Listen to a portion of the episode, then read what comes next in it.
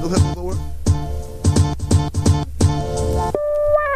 Facts with Adam Curry from May 4th, 2020. This is episode number 35.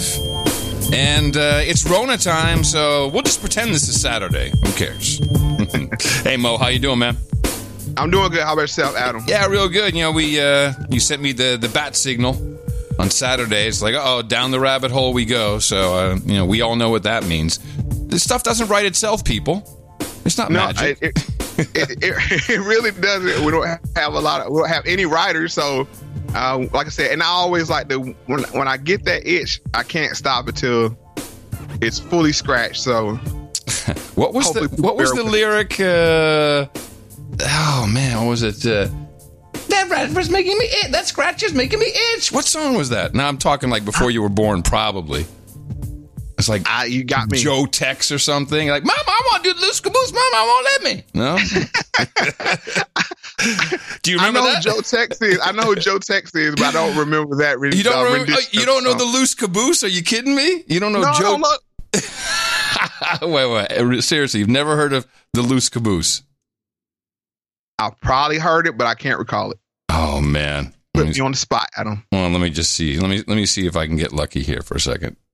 Why not? It's uh, we're, it's Rona time. We're we're going crazy. That's what's happening. Here we go. Oh my God, this is a real old one. Caboose, yeah. Loose caboose, yeah. That's Soul Train right there, man. See, that's how old I am. Now I'm gonna have to go look that up. I gotta, I gotta have a visual. I gotta have a visual. but the best part is when this little kid comes on. I want to do this caboose. My mom won't let me. Anyway, yeah. see, we we almost grew up with the same things in a way, Mo. Just uh, just a almost. decade difference, something like that. Uh, okay, so yeah. Anyway, uh, everyone's good. The family's good. Everyone in good health. Everybody's doing well. Can't complain. Okay. How about how about on your end? Everybody is good. Uh, all of the kids, I think, now got their unemployment.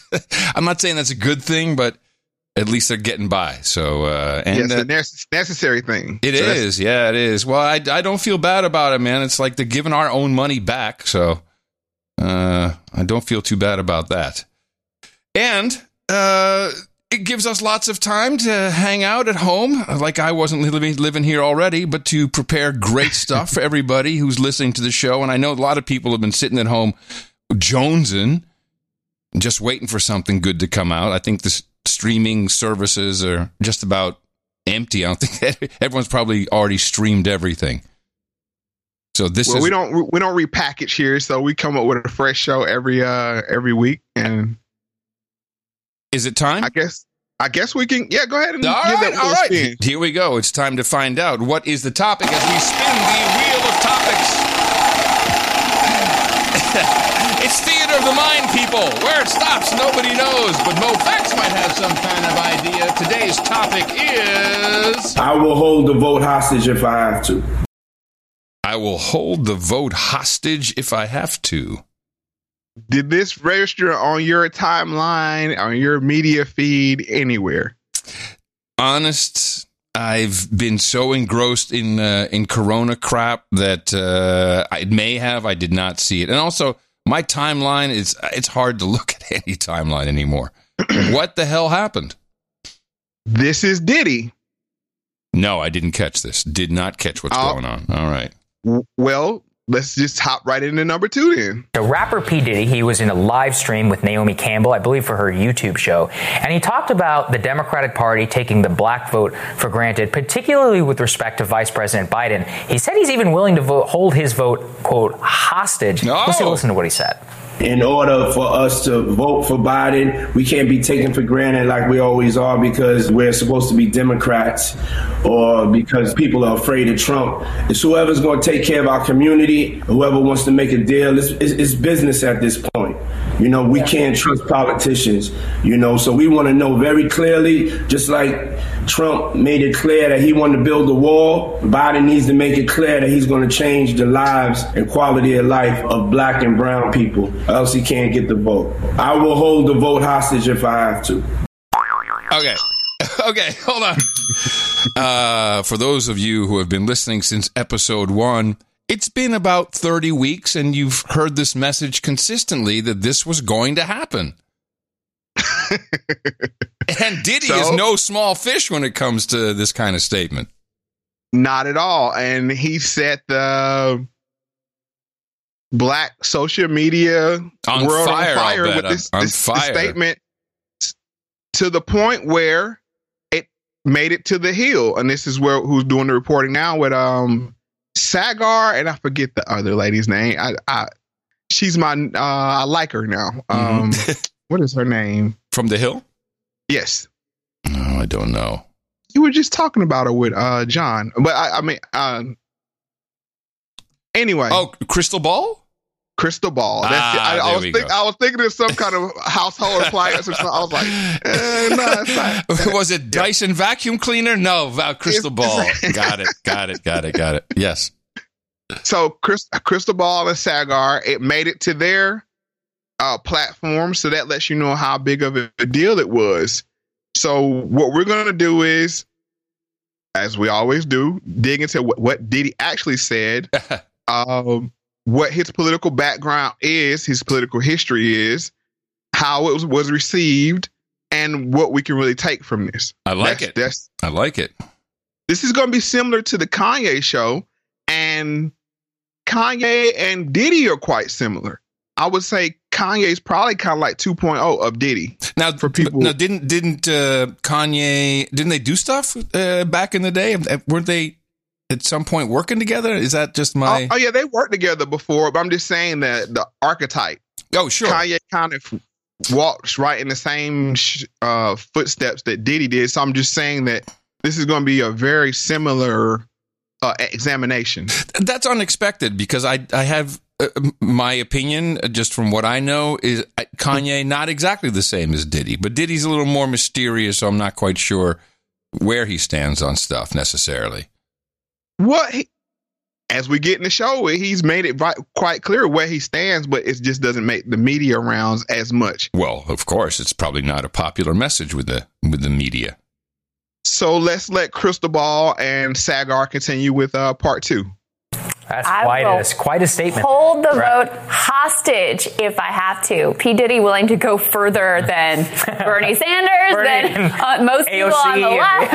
I mean, really, that Yeah. I mean, that is a radical statement in today's sort of hyper partisan politics. But I think a lot of people feel that way of basically like, you're always going to tell us, we'll get you next time around. Next time around, we're going to focus on this time. We just have to beat Right. the opponent because the opponent is so bad, whether that's Donald Trump or Mitt Romney or George W. Bush. And next time around, whoever it is that we have to beat is going to, well, they're so bad. Like you have to toe the line. You have to vote for this guy.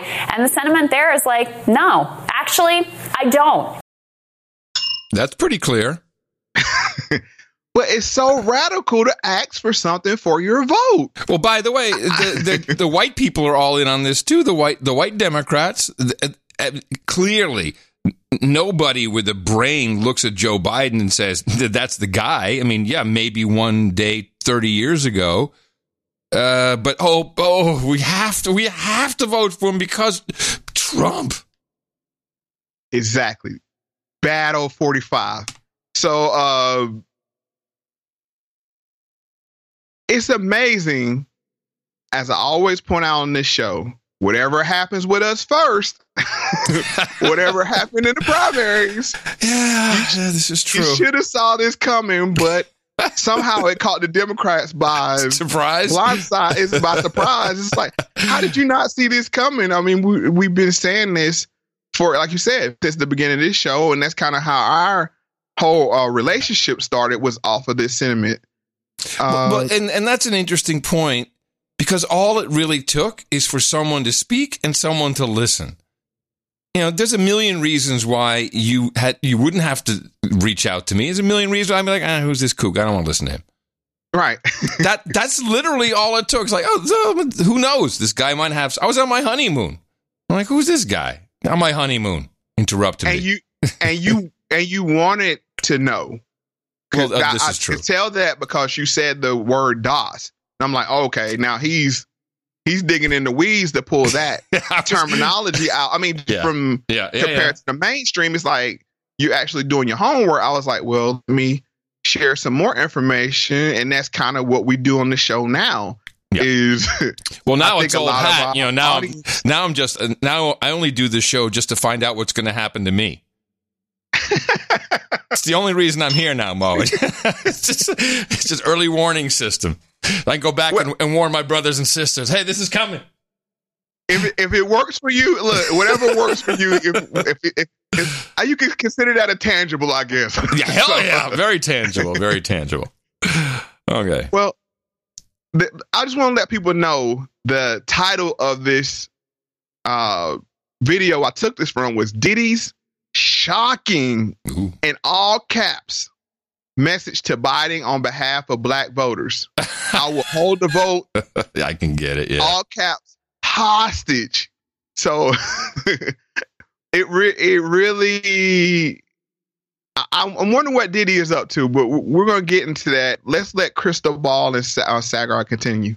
And I'm not convinced that doing that is ultimately in the best interest of my community because it never has been in the past. Because every time we just go along and accept the scraps that you're willing to give us, you think that we're going to do that next time around. And so we only ever end up with scraps. Pretty wild to hear him articulate it. Yeah, though. no, but you know, it's not that wild because that isn't that's how a normal person thinks. What Right. did he say? This is business. It's like a business transaction, which is I'm not gonna just you can't just keep promising something and under not deliver. Or not even promise give you anything. What you want, or not even promise anything. Hey, did they not have actual audio of him saying this? They're just going they they have a transcript, or where did this come from? Where did he say this? Uh, he said it on the Naomi Campbell. Uh, they were on like a live stream. I think Mhm. she has kind of like a show, live stream show. Like the And- the supermodel Naomi Campbell? Yes, Mm-hmm. I have the full clip. I'm going to play that, but I just wanted to play their reaction to it because this is the bubbling over uh, and the reaction of what he said. I got you. And and as Saagar said, normal people ask for something in return. Or- yeah. so we haven't been normal all these years, I guess. Uh, Well, okay, you took it that well. Uh, yeah, interesting. no, Point. no, Yeah, no, I, no, What I mean is, I got you. Yeah, no, I hear you. The the point what I'm making is it is abnormal to What's give going on? something away. Yes, it is. Yeah, This this behavior, I'm not disagreeing yeah, with him. yeah. And everything that they've captured so far in this is what I've been saying, and a lot of other people have been saying, and been uh, verbally abused and called all kind of names and treated bad for just being a normal human being of expecting something back for giving something. Right. So I think this set of clips that we have here is just validation. Okay. It's just pure pure validation. Yeah, no kidding. Everything. I mean, I'm literally hearing what you what since the since the day I met you. I'm literally hearing this now from PD. It's great.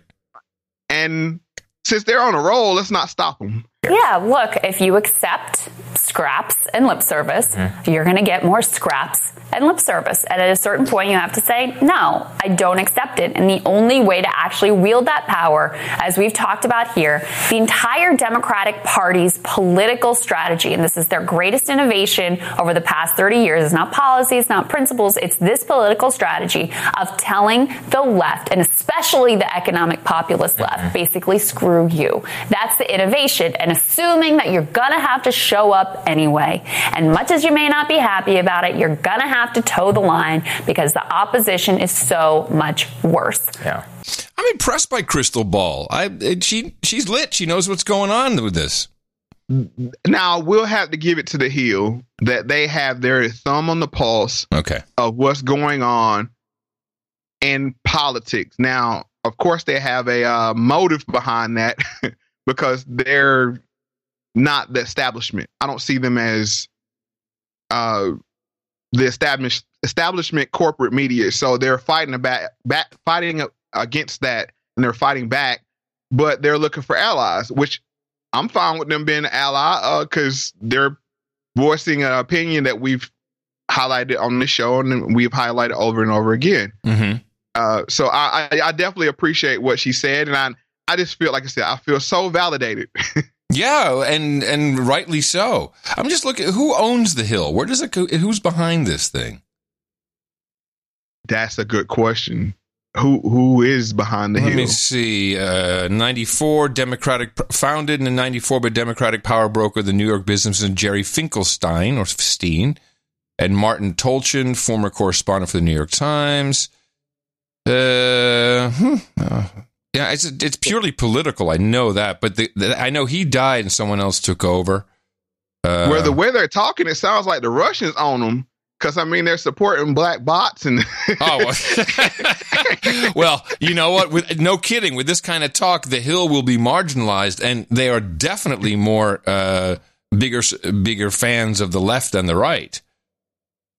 they're making a lot of enemies. But as you asked for, and as we always do, we like to go and get the source material. Mhm. So I have the clip. It's about 50 seconds long of Diddy talking to Naomi, Na- Naomi Campbell. The black vote is not going to be for free. We're going to have to see some promises. You know, what are we getting in return for our vote? Nothing has changed for black America. And in order for us to vote for Biden, we can't be taken for granted like we always are because we're supposed to be Democrats or because people are afraid of Trump. It's whoever's going to take care of our community, whoever wants to make a deal. It's, it's, it's business at this point. You know, we can't trust politicians, you know, so we want to know very clearly, just like Trump made it clear that he wanted to build a wall, Biden needs to make it clear that he's going to change the lives and quality of life of black and brown people, or else he can't get the vote. I will hold the vote hostage if I have to. We said it here, said it first. Breaking news! Breaking news! What kind of clout does Diddy have? Do you think in this in this case? Huge. Diddy has a lot of clout. And I'll, I will say this. He's always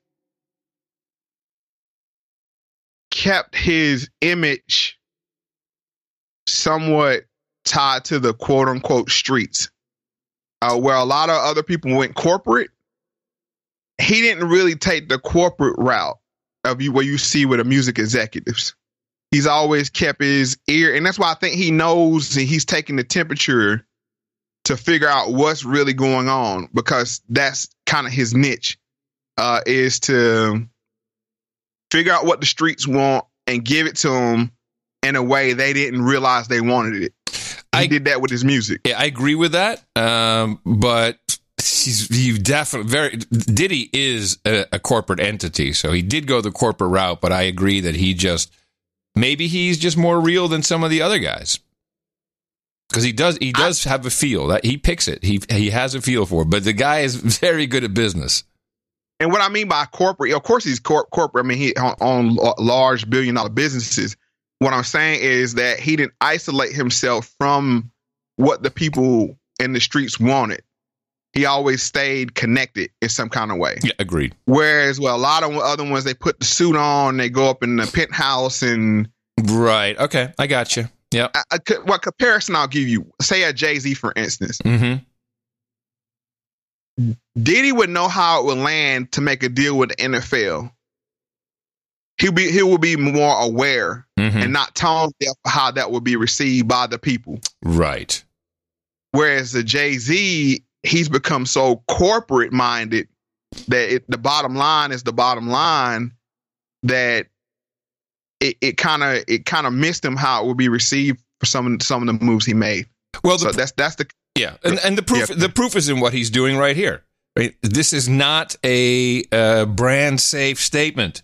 This is not this kind of statement, a political statement that anybody uh, who has business to lose makes easily. So, uh, uh, kudos to Diddy for this. it depends on your brand, but that's a little foreshadowing. But we'll we'll, we'll get to that later. Mm-hmm. So I had a little throwback clip from show 18 just to give people an idea. If you talked about talked like this maybe a year, year and a half ago, Uh, how what- you were talked about. what, what would happen to you? All right. Right. Because if we know, as we've seen, that the the the ones who are the most uh, valuable to the Democratic Party is black women. We have identified at least five existing campaigns that are focused on getting black people to do only one thing: What- what- not, not- vote for the Democrats. And can you name one of those five campaigns? I mean, we, we put up from the report that you're saying that rep, that this there's a conversation about reparations that has to do with it. There's a criminal justice cam, uh, uh, conversation. There's an So immigration. Go on. Reparations, immigration, and um, and and um, sorry, reparations, immigration, and anything that has to do with the criminal justice system. So the reason that the the targeting of Kamala around being um, a cop is important is because anything that's that, that hinges on criminal justice becomes a divisive issue. Very quickly, we're out of time, but how can people tell the difference between the real, genuine thing uh, of Black Lives Matter and the ones that are just designed to make you not vote? How do you even tell? So it's, you can tell right away by the by the language that they use most of the time. But if, if you see anyone who says basically tangibles or or uh, you, you're not getting our vote without us getting something back, uh, you should start to pause and take a better look at what they're saying. Better look at those those accounts and seeing what they're saying. Yeah, it's probably racist and racist bots. That's what's going Diddy, on there. Diddy bots. Yeah. He's a Diddy bot. Diddy bot. That's right. that wasn't Diddy, man. That was a, a deep fake. Naomi Campbell, Right. deep fake. Now we see how far we've come In just a year, From- really. from then to now, Yeah. where you had these crazy bots on the, that's how we were labeled on the internet talking this crazy want something for their vote. Yeah. so you have a major celebrity coming out and saying, well, we should probably trade our vote for something. Now, the something is where I'll take an issue with, but I don't want to get into that just yet. But I felt the tides are turning. hmm For sure. And one of my favorite places I like to go take the temperature at is Miss Karen Hunter's show. oh, yeah. Throw on that Sirius satellite. Right. So on her show, like a, maybe a week or two ago, she had an interesting segment called What is the Black Vote Worth? We support black candidates all the time, but somehow the message is not getting to the people because they're not showing up to vote. We just had a Houston representative on who was running. She lost in the primary, and I thought she would have been dynamic, but they're not showing up because they don't have faith and they feel like 40, 50 years they've been uh, asked to give up a vote with nothing in return. And that's the retort. So it's hard to sit here every day and argue that you should just vote Democrat because we don't want another, you know, reelected Trump. But what are we getting? There's no reparations on the table. I get that. You know, what policy should we be really pushing? I don't know, Drew. What you know, help me. Drew can't help you, but I'll help you, Karen. It's one of all it's one of all of the uh requests that we have, and that's well, two actually. Reparations is the first one, and that's the big ask. And as I always tell people, reparations is equal to open borders or uh for just say pro life people abolishing uh Roe versus Wade. These Yeah, are things it's, that a, it's, are a, it's, a, it's, a, it's an election issue. Right, and, and it's a mile. I mean, it's like a okay. How far are we from this big ask? Now, you might okay. We don't want to get rid of open. I mean, we don't want to have open borders, but what we can do is relax ICE, Right. or you know, you're headed towards that way. So we might not get to reparations right away, but we need to see those tangible steps to getting to that point. Do I get to read Joe Biden's announcement yet, or, or do you want to make Please, me? please, please. well, I want to read his tweet actually because that was the funniest part, and then I'll read you the uh, uh, the the part that, that that says it all. So at joebiden.com slash Black America. Um, this is a very long. It's lift every voice. The Biden plan for Black America.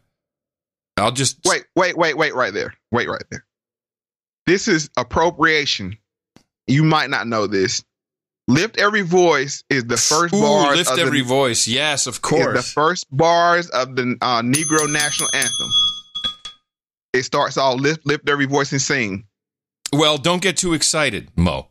No, no, I'm just telling you Yes, it. it- I I get it. the spell. It's a spell. Go ahead, but Oh, continue. wait, no, no, no, no, no. A you, now, I, I understand why they wrote this. Now, when you said it, I was like, oh, okay, I get it. You call it a spell. That's interesting. Mm-hmm. Mind manipulation. Right? Mm-hmm. Uh, Joe Biden knows that African Americans can never have a fair shot at the American dream so long as entrenched disparities are allowed to quietly chip away at opportunity. Hello, Quincy Jones. What? Uh, okay. he is running for president to rebuild our economy in a way that finally brings everyone along and that starts by rooting our systemic racism from rooting out systemic racism from our laws, our policies, our institutions, and our hearts. Uh, and then it goes right into. I'll give you a summary. Okay. COVID nineteen, blah blah blah. Uh, education, blah blah blah. People of color, minorities, blah blah blah. Poor people, African American, uh, buy a new home. Minorities get a credit, blah blah blah. And then all of a sudden, reparations. What? Hold on a second. Tackle systemic. okay. Here, it- uh, it, here it is. It's, it's the only the only paragraph, but here it is. Tackle systemic racism and support a study of the continuing impacts of slavery. I'll read this because already uh, I know you're suspicious. As Biden has said in this campaign, a Biden administration will support a study of reparations. And Yeah, you- hold on, hold no, no, no, wait, Joe. Well, Mo. Biden will begin on day one of his administration to address the systemic racism and do some studies. Dude, this is di- didn't we just have a whole study? And he was the only one that didn't participate. he wanted to do his own study. So it, that's just a non. I mean, I of course I texted that to you. That's a non-starter. and I see your study, and I raise you a study with Karen Hunter fe- featuring Cory Booker. But I Help just want to say the reparations bill introduced for the first time in the Senate. Thank you very much. As my I, I, I sponsored in the Senate. We're seeing progress on these concepts that we couldn't even talk about, that weren't even being talked about. Reparations was a major issue in the campaign of, of the 2020 campaign. We are making progress. But I hear what you're saying, Karen. We've had this conversation.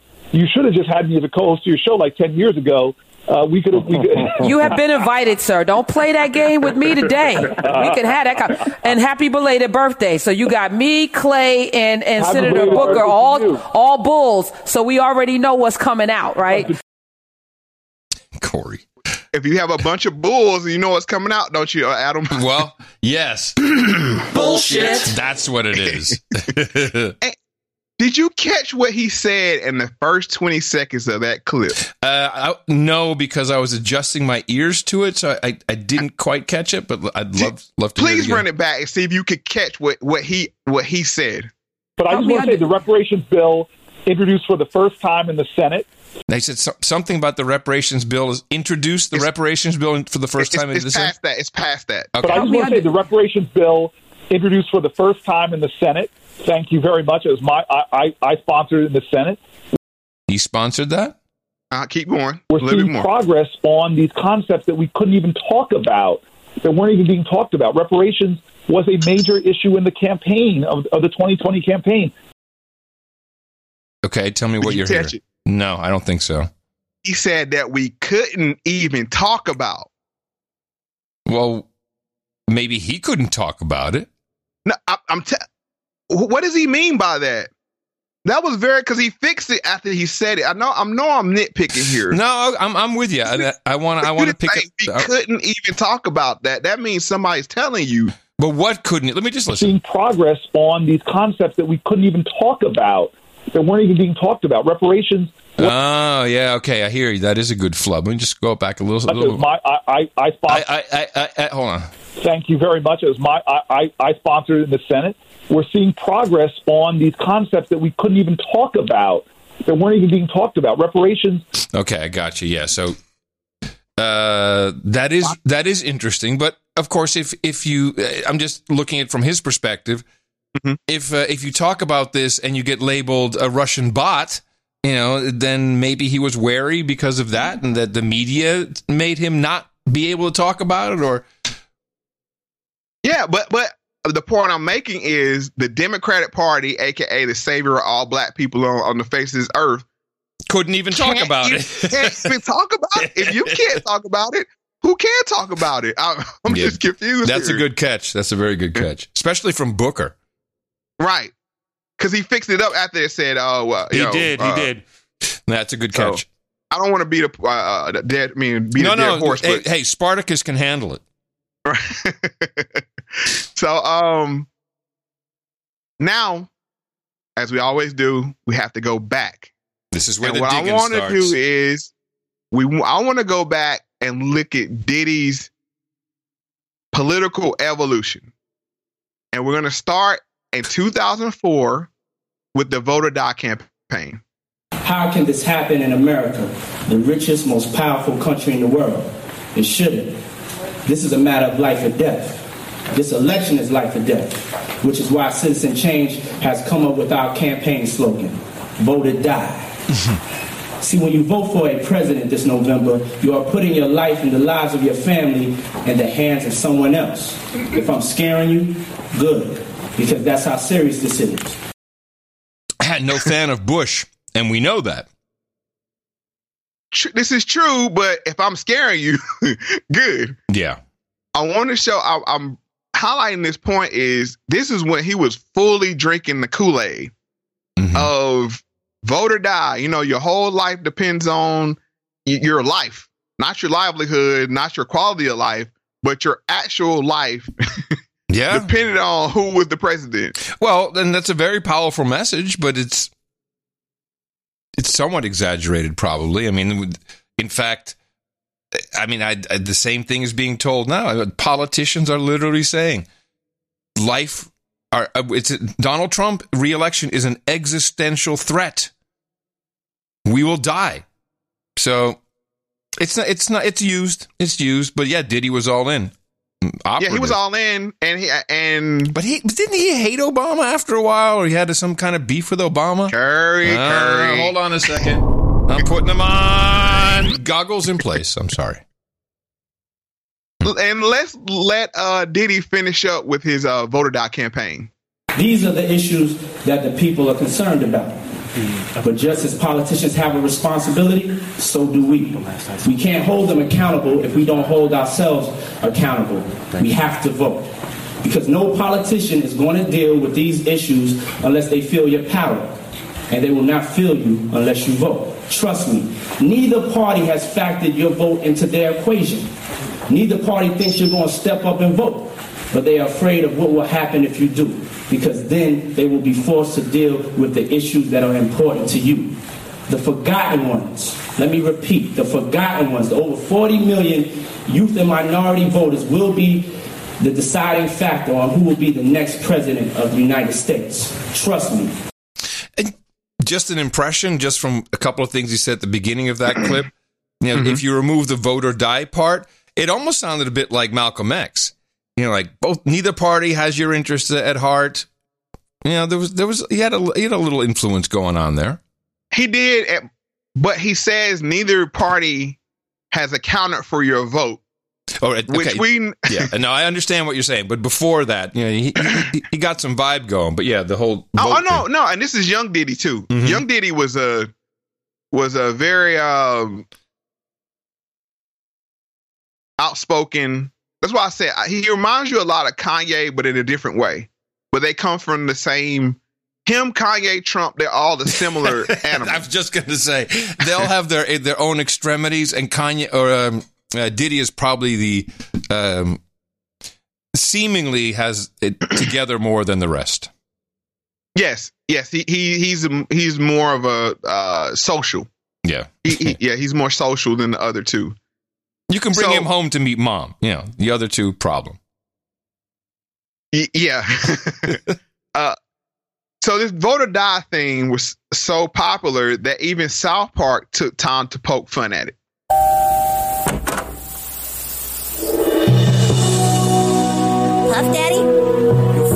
Friend Kyle told me you don't understand the importance of voting. Apparently, you haven't heard of my vote or die campaign. Vote or die? What the hell does that even mean? What do you think it means, bitch? Vote or die, mother, mother, vote or die. Rock the vote or else I'm gonna stick a knife through your eye. Democracy is founded on one simple rule. Get out there and vote or I will mother kill you. Yeah, I like it when you vote, bitch. Bitch, shake them titties when you vote, bitch. Bitch, I slam my Jimmy through your mouth roof, mouth roof. Now get your big ass in the polling booth. I said vote, bitch, or I f- will kill you. Vote or die, motherfucker. Motherfucker. vote or die. You can't run from a 38, go ahead and try. Let your opinion be heard. You gotta make a choice. Cause after I slit your throat, you won't have a f- voice.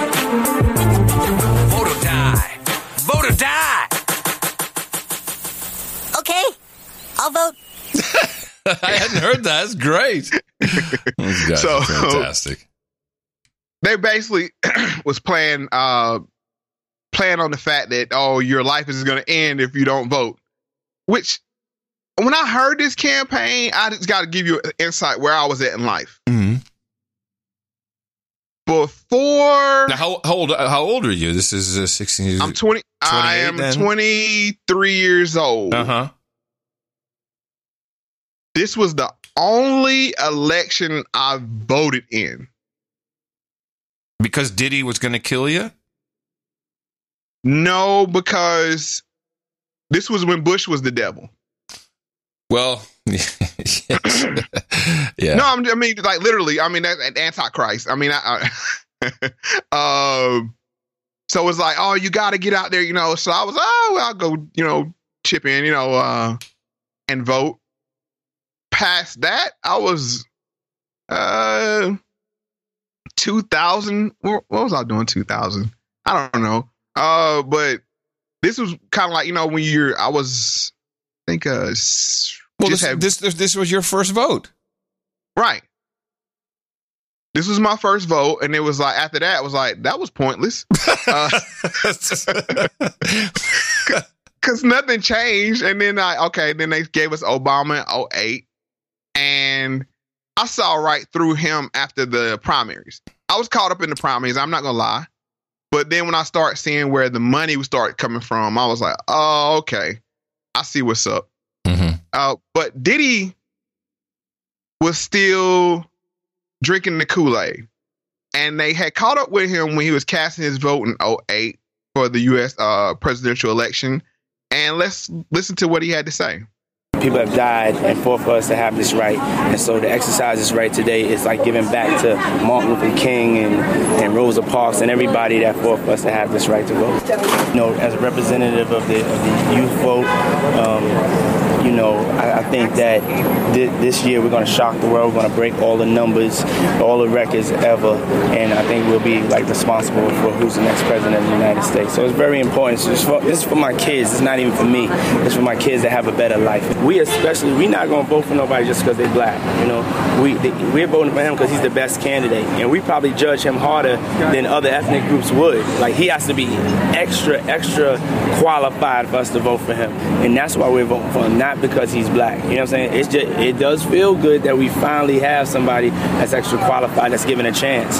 You know, and um, he was given a chance, and he took advantage of it, and we're there for him. Mm-hmm. I'm not buying it. No, no, no, no, no, no, But no absolutely I'll not. give it to. Di- I mean, like I said, he was caught up in the moment. Every at around 08, everybody was caught up in the moment. But this is after 01. That's when I, I got my real like being skeptical of things. It's like what what what is this all about? I mean, because what 9 I- I 11. can- I'm sorry. Can you just bookmark for us in future?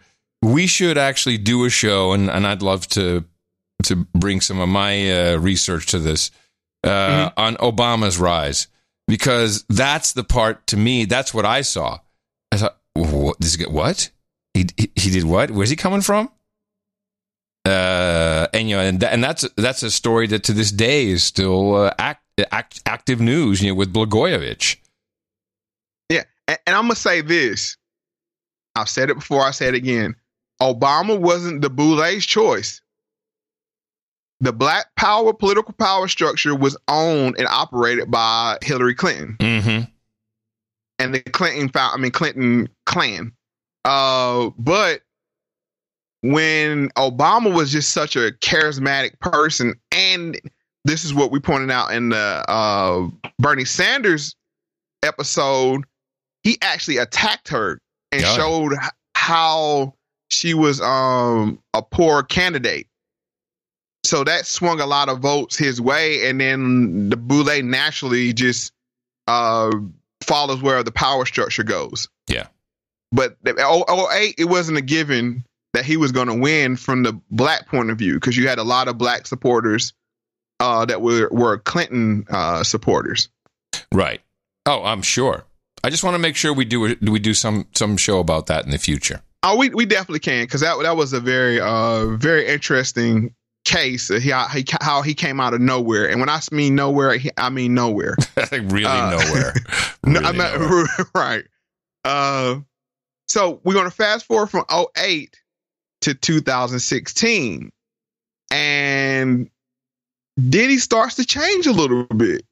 You know, I'm gonna be announcing something that you know very big if they don't stand up and talk about how things are going to change for the voting blocks that they're they're going for that'll put them in office. They need the African American voting block, the Latino voting block, and they're not they're not bringing up the issues and they're not making strong enough um, um, commitments for our votes. So we have to be undecided. We have to hold our votes, and we have to just hear what they have to say. And tomorrow, if they don't talk about what they're going to do for our communities that are in such dire service, that that we're going to we're going to have something to say about that. That will that will kind of teach and educate from my perspective of you know starting vote or die and being involved in how I'm disenfranchised with not seeing enough attention to a voting block that is is is just kind of guaranteed they, they, they people count their votes without dealing with their issues. So we can't guarantee um, anybody Hillary Clinton to vote we can't guarantee Donald Trump to vote we have to make sure that they're talking about our issues. That's how the game is played. We're going to make the difference, and we're going to be educating people. But we hope that they, they recognize it and they speak on it, so we're going to see. But if not, there's something that's going to be done more powerful than vote or die. Wow, man. I I I never knew this Diddy 2016, huh? That's 2016. I, li- I like can- how he sounds there. That sounds great. you can hear him change from 2004 where he was like oh this is a block that's uncounted and uncounted for he became more politically aware Oh yeah. of of the black block vote and he now he's now he's starting to say yeah y'all are very dependent upon of this block to be able to win and he actually continues on to talk like this in 2016 but it didn't really pick up any um any news because I mean he was really couching his statements very carefully. Well, God bless him, man, because when it comes to this particular issue, um, depending on how vocal he gets, I, you know, I uh, I fear for him. If he really goes all out on this and says, "I'm," you know, which he clearly did, uh, I'm I'm blocking the vote. It's not going to happen. Holy crap! I mean, that's they take people out for nothing, man. Yeah, this is this, that's why I said this this sent shockwaves through the whole. No Elect- small aviation, no hot tubs. Give him the list, Cory. Give him the list. no, that's enough. That's enough for now. Um, so even uh, further in 2016, he went to MSNBC and he sat down with Al Sharpton to talk about uh, education and presidential politics. You know, I, I know the kind of influence you have. I've seen it all over the country, all over the world, and uh, you stayed out of the political stuff. But if you could tell either candidate, and I know you know Mrs. Clinton, you know Trump, the importance of young people, what would you want them to know? I don't want you to get into politics. Whoever the next president is, what do they need to do to help young people become successful? So, so I, I think that they number one they have to pay attention and they have to speak to young people. If they don't, you know, a lot of young people aren't going to show up. And they got to get the right people yeah, yeah. to talk to the young Yeah, people. and, and they're very they're very disenfranchised. You know, I mean, my number one thing though, and and to be honest, is black people. I feel like um, we put President Obama in the White House. And when I look back, I just I just I just wanted more done for my people because that's the name of the game. This is politics. you put somebody in office, you get in return the, the things that you care about for your communities. And I think we got a little bit shortchanged, and that's not knocking the president. You know, there's a lot going on, a lot of balls in the joke. He's, he's done an excellent job, you know. Um, but I think it's time to turn up the heat because the black vote is going to, going to decide who is the next president of the United States. So I, I hope that um, turn up the heat. Okay, and I'm sorry, what year was this? This is 2016 as well. Well, 15, 15 16. Right. Oh, so, okay. This all right. So this is before. All right. Wow. This is this is still during the Trump uh, Trump Hillary election. Yes. But it was something weird about that that whole exchange because Al Sharp was telling, I don't want to make you political. uh, but you're talking about presidential politics. So I don't know if Diddy told him like, hey, I don't want to get political. I don't really, really. Well, why else are He- you? On, he- why else are you on that show? Right. He's walking this fine line of, you know, uh, not want to piss people off, but he knows. I mean, it's kind of like you you know the truth, but you can't tell the truth. Right. And I, I think this is all building up to get to the point where we're at now. And of course, Fox News, of course, took this soundbite and ran with it. And disappointed Diddy rapper says Obama shortchanged blacks. Okay, that is the whitest sentence I've ever ever read. Disappointed Diddy rapper says Obama shortchanged blacks. Rapper Sean Diddy Combs knocking President Obama for disappointing the black community and issuing a call to action when it comes to Hillary Clinton. I feel like um, we put President Obama in the White House, and when I look back, I just, I just, I just wanted more done for my people. I think we got a little bit shortchanged. Hillary Clinton. Um, I, I hope she starts to directly talk to the black community. As a community, we got to hold our vote. So you see how Fox News, uh, well, uh, of course, of course, as of they course. should. I mean, Yeah. that's what you. do. It's, that's their job is to to spin. But But, I, but, I we know what's in, you know what's in, you know what's interesting the bias. So and I kind of like the way you put those clips together. So you have Diddy first saying, "Hey man, he seems like the qualified guy." Now, uh, when you look at Obama, you listen to Obama. You look at whatever record there was publicly available of him. He looks absolutely qualified. He's definitely. I mean, we love presidents like this. Actors, Ronald Reagan, you know, great orators. Obama looked good, had the right height, uh, spoke, I mean, beautiful, beautiful vocabulary and um, comedic timing. That I mean, professional comedic timing. So in that regard, fantastic. And Diddy would disclaim it's not just because he's black. That's that's that's not what it's about. But when but when when he says, "Hey man, the guy shortchanged us," immediately in everyone's mind, I will say Fox News for sure, but in everyone's mind, it's like, "Oh, oh, oh, uh, he screwed the blacks." No, he screwed all he screwed all of America. That's true. And one thing you forgot that uh, Obama had, he had the right amount of swag. Uh, and swag is another word for cool. And it's this other, it's this, it's this thing that you want to measure. I mean, like, how do you say somebody's cool or not? No, I, I can tell. The example is uh, slow jam on the, on the Tonight Show. Only Obama can do that. Right. Is that that's per- perfect example. Or break out into Al Green uh mid speech. That was pushing it. That was pushing it for me, but okay. oh, it was, but I'm just saying he could pull He can pull it off. Yeah, he can pull it off. Okay, I'm gonna explain to you what he had. He had what Jerome didn't have from the last show.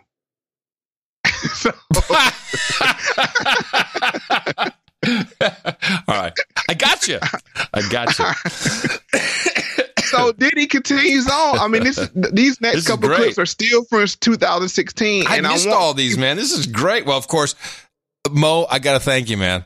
I'm so I'm so glad I met you and came into my life, and there's all this stuff I know now. And now I'm listening to this. I'm like, oh, where was I? I didn't hear it. I don't know what's going on. All right. That goes to show you the power of media. You only know what's presented, what was presented before you. That's right. Uh, so I want people to take this not only about Diddy, but a lot of black people took this journey with him of Obama. Uh, Obama was great in 08. We know uh, he even had to, in 2016 had to say Obama did great things, which we know is not true because Tavis Smiley came out and wrote a whole book about it, and we covered it in previous shows. So those are all talking points. But as Diddy continues on 2016, he um he starts to get more vocal, and we can hear that on the Sam Roberts show, um, in the next clip. I, well, you want to know what I want to know about. We've been talking about Donald Trump a lot. He's a fellow successful businessman, but now he's running for president. Mm-hmm. Does he have the, the puffy vote? Nobody has my vote right now. No, You actually stated that you think voting is a scam, coming from vote or die and all that stuff. You do? Nah, nah. I, I'm, uh, that's what they ran with. Nah, I, Yeah. I, I really said I said that it's not. uh, It, it's. I thought the deal was very simple. Hmm. I vote for you, and you give me what I need. That's how it is. That's usually how it is. yeah, so Right, when I it- hire when you when- for the job. when, you know, so when I got, you know, so I was for vote or die. I'm out there like You know, went hard. Yeah, Yeah. and Oh I'm, my I'm young people, young people, people of color. Mm. You know, but we had that's part of the process, and and but you know, I just I just felt and still feel like um. You know, for putting Obama in there, that Mm. that, that we should have got more. You know what I'm saying? because we put him in there. But I'm not. You know, it, ain't, it, it ain't no beef. I'm not saying he he did so not, he yeah. did so many things. It's, it's just it's, it, you know what I'm saying. Um, Yeah, I know what you're saying. What? What did he do? Uh, Nothing. But and, and this is where me and Diddy start to. Before you before you get into your beef with Diddy, uh, Tavis, you, you, you mentioned Tavis Smiley. Uh huh. He wrote a whole book about it. Uh, I would just like to point out that Tavis Smiley has been removed from the media landscape. Oh, he was removed in 08. But that's what I'm saying. I mean, he. Yeah, yeah. I mean, the guy has been removed. And Tavis Smiley at one time was one of the blackest men in America. A reason why I say that is he when he was on BET, I think the pre pre the Viacom deal, Mm-hmm. he used to have a show that came on weeknights. And man, he used to say some like like really uh for for for uh mainstream television radical things. Mm-hmm. But when Viacom came in and bought up BET, he was one of the first to go, along with all the uh, quality content. right, but but you know then but then he went to then he had went to NPR and PBS and he had the show and then they they took his ass down in 2017. Yep. But that started, I think, in 08 Oh, I- oh, when he I'm went and drank the Obama Kool Aid. Oh yeah, yeah. I'm sure. I'm sure. So that's again, it's like uh, look, I don't know if Diddy's supposed to be afraid of you or uh, or, or or the Democrat Party, but I'll I'll, uh, I'll hear what your takedown reveals. Well, no, it's it's not really a takedown, but Well, you got an issue. he walks this line that's very like you picked up on it. People of color. Uh, yeah. He'll say something about black people, and then he has to throw in all these other demographics. And then in this clip, the guy said, uh, "Yeah, you called uh, voting a scam." And he said, "Oh, that's what they put on me." Okay, and I have the I have the quote from him. Right, but but this is the difference between Diddy and Kanye. Diddy has filters, and you're hearing it. I, I can almost hear them clicking in place, like you mentioned. Kanye when has no filter. But if you're gonna have a filter, always have it engaged because when you don't have it engaged and you say, I'm gonna read the clip to you, I mean read the quote to you. He says, see the thing, you see the things that the tricky that's tricky about politics is there's so much bullshit with it. We started vote or die, and from the community we're in, we're not with hearing too much of the bullshit. That's why we get disenfranchised. We're disconnected because nothing that they're saying actually relates to us. So vote or die, and getting out the vote. Uh, those those were laid out. Uh, those were laid out there so people could understand about the process. We started vote or die, and the whole process was full of shit. uh, a whole sh- the whole shit was a scam.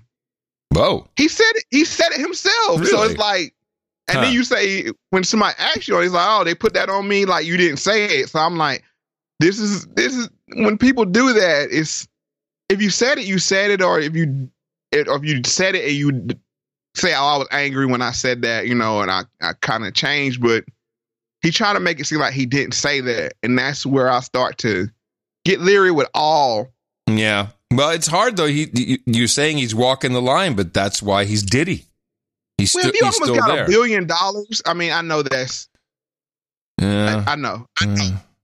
But if you can't be free with just say a hundred million dollars, let's just say he's worth $100 no, no, no, no, Mo.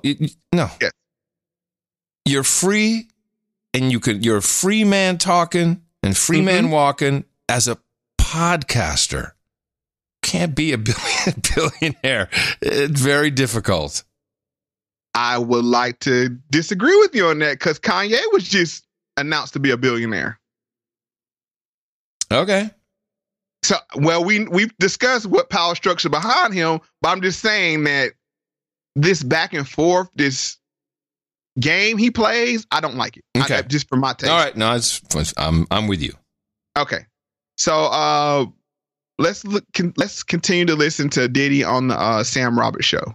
So I was just talking about the voting thing. I can't keep on telling somebody to do something. Well, if, because if- you if made I, if I don't understand, I'm not saying not to vote. I'm saying just we really gotta have to be clear with our list of demands Oh, this wow. time. Like, ex- you know what Maybe I'm make it a little smaller, Make it a more little realistic. smaller, yeah, more realistic. Yeah, like, yeah. It's maybe some little bit of education over here. Yeah, it's like it's not it, vote please, but maybe Yeah. not vote or die. It's not life and death anymore. Yeah, no, no, but but um, you, um, it it, it it it was life or death then, and it still is now. It's Mm. just that we you we got to figure out as the as the people how we win because. You know, at the end of the day, it's it's something that's just off about it. So when you get into the political process, and then you got to go, and then every election comes, and you see more and more and more of the same bullshit, hmm, right. and, and and you, I'm a brand of like honesty, so I got to be honest. You know what Yeah. I'm saying? I, hey, hey, y'all, I know we voted dying, we, we, we, we registered, we see that we can get somebody in office, but there's, there's a glitch in the matrix.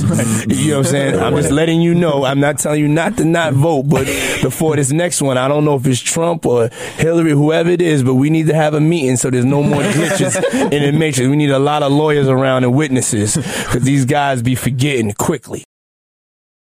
Pet peeve. a glitch! Shut up about the glitch! Sorry, just a little little peeve, little peeve. But when he says they need to have lawyers around, it seemed like he was promised something for the whole vote or die and all the Oh, political oh, efforts oh, he f- made. oh, for sure. I mean, those those campaigns don't come out of nowhere like that with him at, at the helm. No, no, no. Oh no, there's and- no. Oh, I, I should have been looking it up already. Who was behind that? Yeah. So he's been promised a lot of things and now he's disenchanted with the Democratic Party, but then he still and I know people like this. They'll tell you, "Oh yeah, Joe Biden wrote the crime bill." And they'll list off all these negative things, but then they'll say, "Well, our life depends on it." It's like wh- what world are you living in? I mean, you just said all of these things and then you come back and do this weird return back into this expected mind state that you're supposed to be in. Yeah. And that's the issue I have is okay, I'm not I- I'm going to let him answer that. I'm about to ask the question, but he's going to answer that. so I caught up with a clip between uh Touré and Diddy on the Tom's Talk and just listen to uh Diddy's mind state. You you talk a lot about black excellence. What is black excellence, and how is it different than white excellence or Asian excellence or anybody else? Um, yeah, there there is a difference. There's a difference. it's a um, the difference is is that we we haven't really forcefully tapped into our excellence. You know, sometimes you could possess magic or superpowers and you're afraid of them. You're afraid to tap into them. I remember Superman, he ain't really want to fly. He was scared, you know, and we, we, we, we have this magic about us that, that we were able to be brought over here to be treated the way we've been treated. And we still get up with love in our hearts now. Like shit could be crazy. Pain is pain. We get up with love, love in our hearts, and we still have to deal with that pressure. You know, like it's fucked up. You hear it all the time. It sounds cliche, but yeah, you black, you wake up, damn, you know, some fucked up shit can happen to me today. It don't, no matter who you are, you know, and that's a hard way to live, live in fear, you know, and, and, and, and, and, and to live like that. And, um, what was the question? he he got so wrapped up in the He victimization mentality. He did. that he, lost lo- the plot. He He, forgot what lost the, the, question plot. was. Uh, Citizen Change was Mhm. the political service group founded by P. Diddy, Mary J. Blige, Mariah Carey, and 50 Cent. That's some star power right there. Yeah, didn't know that. And and apparently uh, at the BET Awards, he uh, he made "Vote or Die" and, and he turned it into "Obama or Die." I guess that was his his Mhm. phrase. Okay, cool. It's all in the show notes, everybody. Archive.mofax.com. Now he said something there I want to address. Just just as a aside. He says we wait um how did he put it? He says pain is pain and stuff could get ugly. Let me explain. Let me give you some inside baseball and what he's because that it, a lot of people probably missed what he was saying. Black people have went through so much in this country, and yet and still we have this positive, pleasant disposition about ourselves. Any other group of people will be plotting some kind of revenge or Right. some kind of. uh You don't have a militant, uh radical, physically violent group of Black Americans. No. That's, I mean, like that you have in other countries that were oppressed, and then when they finally get their their freedom, then you know they still want to uh, exact uh, revenge. You don't have that here, and that's what I'm just giving you a little insight on what he's saying. That what he because he, he kind of I, I knew exactly what he was saying, but I just wanted to uh, Yeah, I'm I'm I'm hearing you. to flesh out what he was saying. That we wake up every day, and we don't have that in our heart. we don't have that that you know uh with the get back you know we got to get we got to get some get back so Mhm. i just want to explain that to that point but it's just amazing how you have this person that lives a charmed life get Yeah. so wrapped up in the the victimization, victimization mentality Yeah. that he even lost his train of thought Yeah. now, let me juxtapose that to this other mind state that he has, and what I call is the uh, problem in a nutshell as he continues on to talk to Touré. And you said I wasn't allowing them to treat me like a black man. And how do you do that? You have to be able to walk away. You know, uh, there's a lot of cats out here that get a taste of the money. And when it comes time to doing that deal and really being in that ruthless negotiation, they really can't stomach walking away. I'm really, really crazy. I will walk away. We could be at 43 million. If I want 45 and I'm just deserving of that, and that is the, the rate, you're going to give me 45 million. and I and, and I want to explain to you why. Because I set the market value for my people. Not in civil, not since civil rights. The only thing that has really changed for us in civil rights was hip hop. Hip hop was it has been our only hope. Hmm. Wow. couple things he said there. I want to go backwards and we're gonna start at the end and go back to the beginning. One, this is the problem with Diddy saying what he said. If hip hop can get loaded with this kind of message and go around the world, that's a problem. Yeah. That's a problem because they weaponize hip hop to be a negative. Uh, and that's why I'm very careful how I do that show on hip hop because it's very, it's a very, hip hop is a very powerful vehicle. I don't understand why because it's, I think maybe because it's a music of the people. It's an untrained music. I mean, when you think about other music uh genres where you had to be trained, Well- well, I- anybody can pick it up. When I first went to one of the first rap battles in Los Angeles in 1980, 4. Um, and I didn't know what the hell I was doing. Because I was meeting somebody, it was weird. The whole thing was weird, but and I was young too. Um, and and there was rap battles, and I'd never seen it before. You know, and it, it was literally the way it started out. You know, slamming back and forth on each other, and I'm like, this. Listen, what this is? This is CNN. This is black CNN right here, and that's how I've always viewed it. Right. And if if they have the same power as CNN, then you could push a message a, a very long way. literally Grandmaster Flash. Right. So if you load that up with tangibles, uh, reparations, uh, getting rid of the victimization mentality, walking away. Notice what he said in that clip. Now we're going to back up a little bit further. And at the beginning of the clip, he says you have to walk away. It, that's what he's saying right now, and that's all we've been saying. If the deal is not what we want, you, gotta have to away. be able to walk away. If you're Now- if you're real about the negotiation, you always have to be prepared to walk away. And who's famous for that? Trump. Yep. So now we start to see, and I have an ISO uh, from this clip.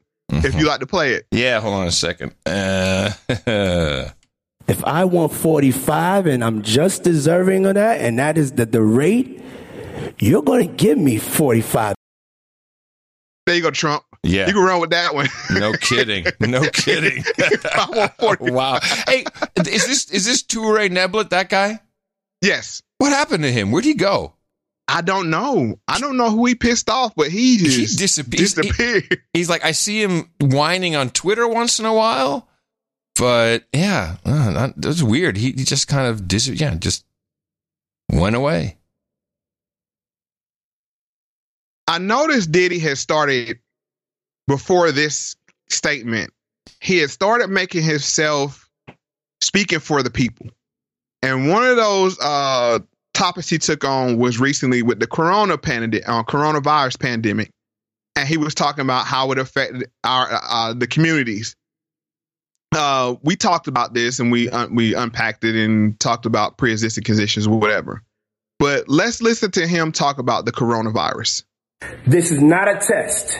This is not a test. This is a real life or death state of emergency.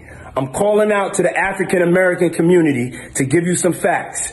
We are in a life or death state of emergency. One out of 10 Americans are black.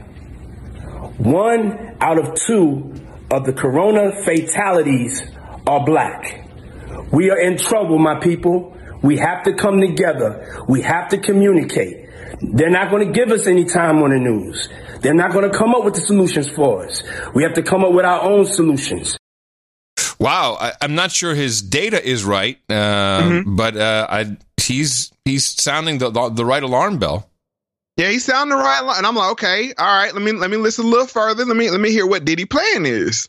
So tonight I put together an incredible panel. Dr. Jess, Big Sean, Charles Blow, Latoya Cantrell, Al Sharpton. This the mayor of Louisiana getting hit the hardest.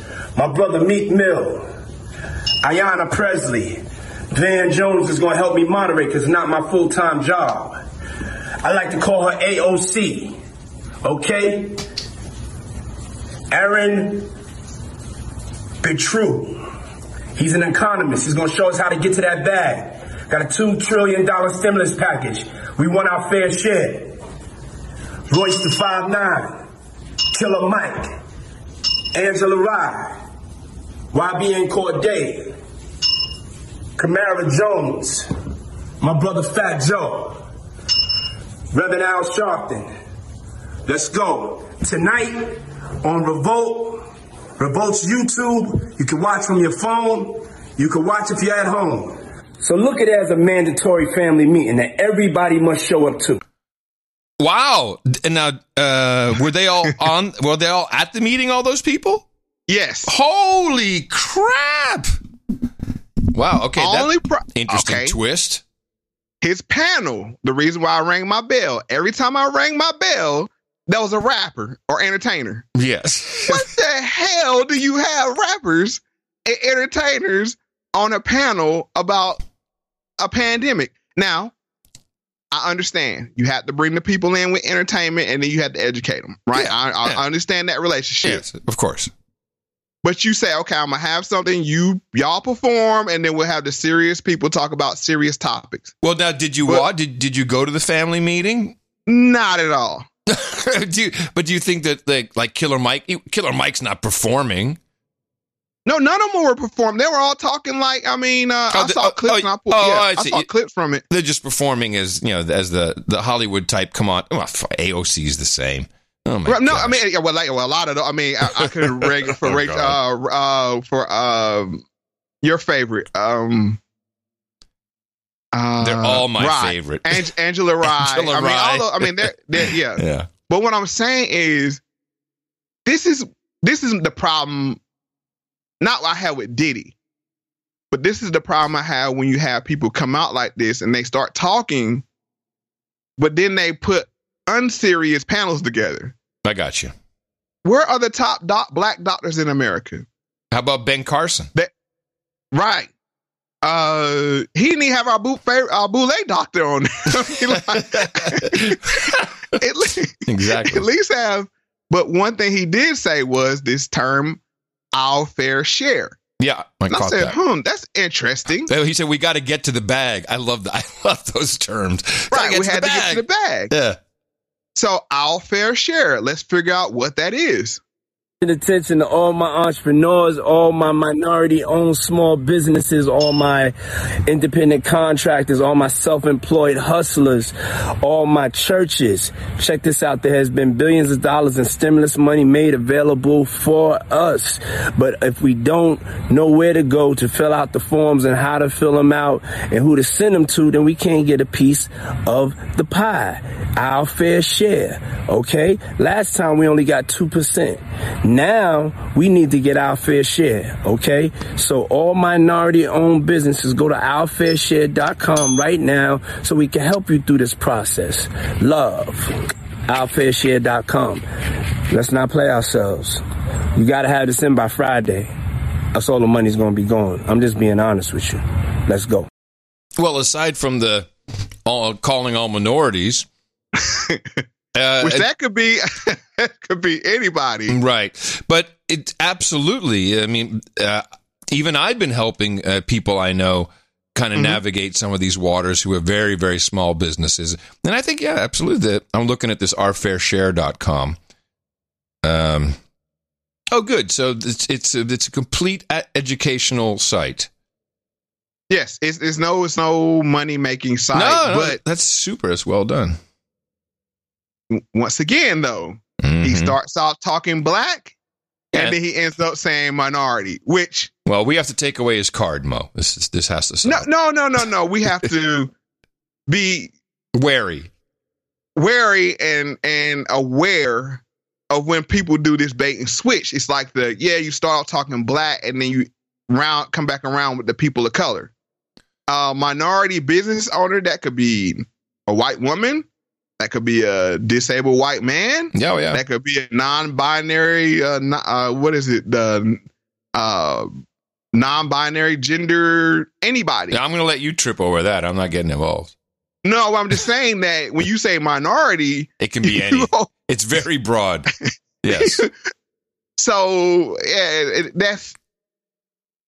I digress, and just for the simple fact is, he's talking about his fair share or our fair share. Let's talk, talk about our fair share, and we're gonna listen to this next clip of Diddy talks dollars and cents with Ellen, and that'll lead us into our donation segment. How much money do you have on you right now? Talk to Any money on me right No money. No. You don't carry money on you? No? No. Carry money. I like this right here. what was that? Nothing. I'm... Bad boy. So, so no money on you.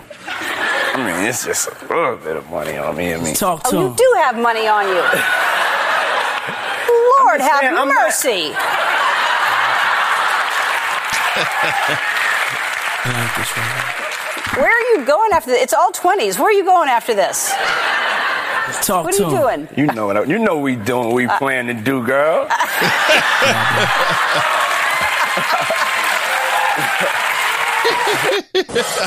Beautiful. Yes, the only podcast that has actual money quotes when we talk about our uh, support, our donations. I love that. Did did Ellen say mercy? What did she say? You said, What's that? Did she say "Oh mercy"? Something like that. Something really oh yeah, weird? she said, "Oh mercy." okay, Ellen, way to go. Hey, this is a value for value podcast. If you if you are still listening, then you're getting some value out of it. But what we'd like you to consider is how much value was it to you after the end of each of these episodes? Did you learn something? Do you appreciate what went into it? Um, and just what is, what is that for you? The hour, two hours, uh, sometimes we're three hours, whatever it takes, and the work that goes into structuring this and and getting a lot of different pieces of research together and insights um, that just don't seem to be available kind of anywhere else. And the reason we can do it is exactly what we discuss on this show because we are not beholden to corporate interest, commercials, or any kind of outside funding. Just a couple of guys, and we'd love for you to help us because you've turned into some pretty damn good producers. Uh, I love the feedback I'm seeing, Mo. I'm sure you get a whole bunch of different uh, comments. Um, incoming uh, feedback information. People also, I mean, I don't know about you, but people really, um, from what I'm reading, really are uh, are enjoying the educational aspect for just stuff that they were completely ignorant about. This is true. I mean, and, and I and, and I take away from either doing this, the putting the clips together, or the feedback I get from uh, a a lot of people provide a lot of good feedback, links, documentation. It's just I learn more after the show than I did going into the show. so that's always a good thing for me as well. Exactly. Um, so we'd like to thank the people, uh, the producers who are helping us financially. And once again, a fantastic showing for uh, for this episode. And we start off with uh, our executive producers. We have two of them for uh, for today's show. Sir Joby Wan of Wikapog. Uh, $200 and sent a note along with that. Mo and Adam, keep up the great work. The shows are always fascinating. Hopefully, this will help keep them coming. Definitely. How's the hip hop episode slash segment coming along? We just talked about it. So, yeah. Oh, um, that's going to be a big one. Some of us have been patiently waiting for this. Love the show. Sir Joby Wan of Weka Pog. I think I'm saying that right. We Wikapog, Wikapog, I think. Yes, yes. Uh, and thanks, Sir Joby Wan. Uh, Mark McClure, also $300, our second executive producer for episode number 35. Dear Adam and Mo, thank you for the executive producer credit for podcast 34. Looking forward to Mo Facts with Adam Curry, podcast 35. Keep up the great work. Best regards, Mark McClure, Oakland, California. Thank you very much, Mark. Uh, continuous producer and supporter. Sean McCall follows behind there with $99. Uh, and he says, You get $99 because my smoking hot wife took one. Took one? Wait a minute. What is he saying? you, she, she oh, took she one took the- the one dollar. 100, yeah. Gosh. uh, hit me. Sean in Bloomington from libertymaniacs.com. When he wants uh, us to hit him, do you think he wants, what does he want us to hit him with? I'm going to hit him with, I'm going to hit him with a Rusa. Woosa. Woosa.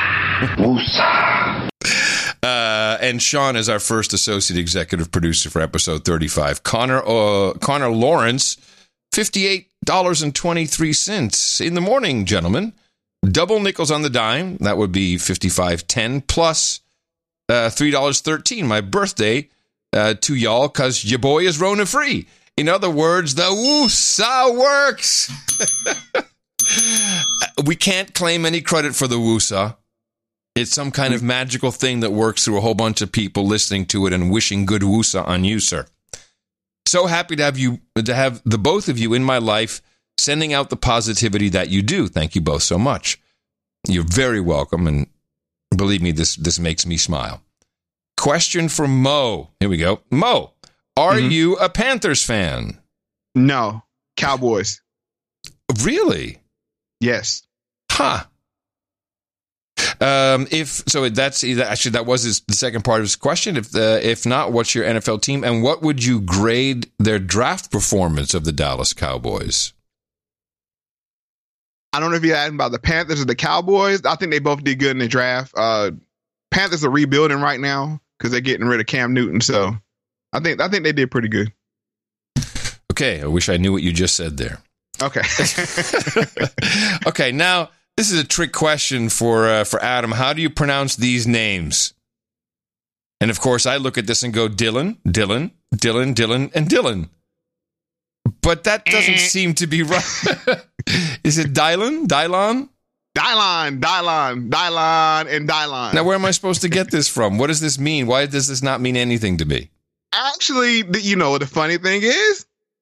This goes to uh from Puffy's reality show he had called Making the Band. Okay, never and one that. of the characters on there, and it's funny that he wrote this. I mean, this is a running gag, and we're talking about Diddy today, but uh, he was uh, one of the one of the uh, contestants on there. His name was Dylon, and he said he was the top five hottest rappers in the world. Oh. him, him, him, him. Oh. okay. oh, he's oh right, I got you. A hint, they Yeah. spit hot fire. I got you. Right. Uh, th- that's funny, Connor. Uh, if possible, can I get a goat woosa?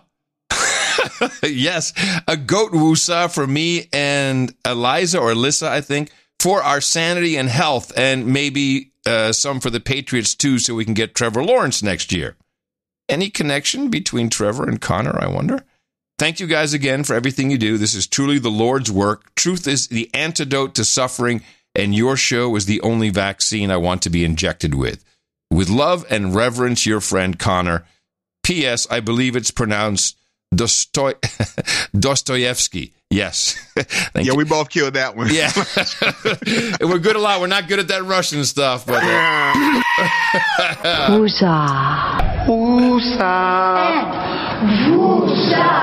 There it is. A full on Musa for you, Connor. Thank you very much. Um, next, uh, associate executive producer, Anonymous.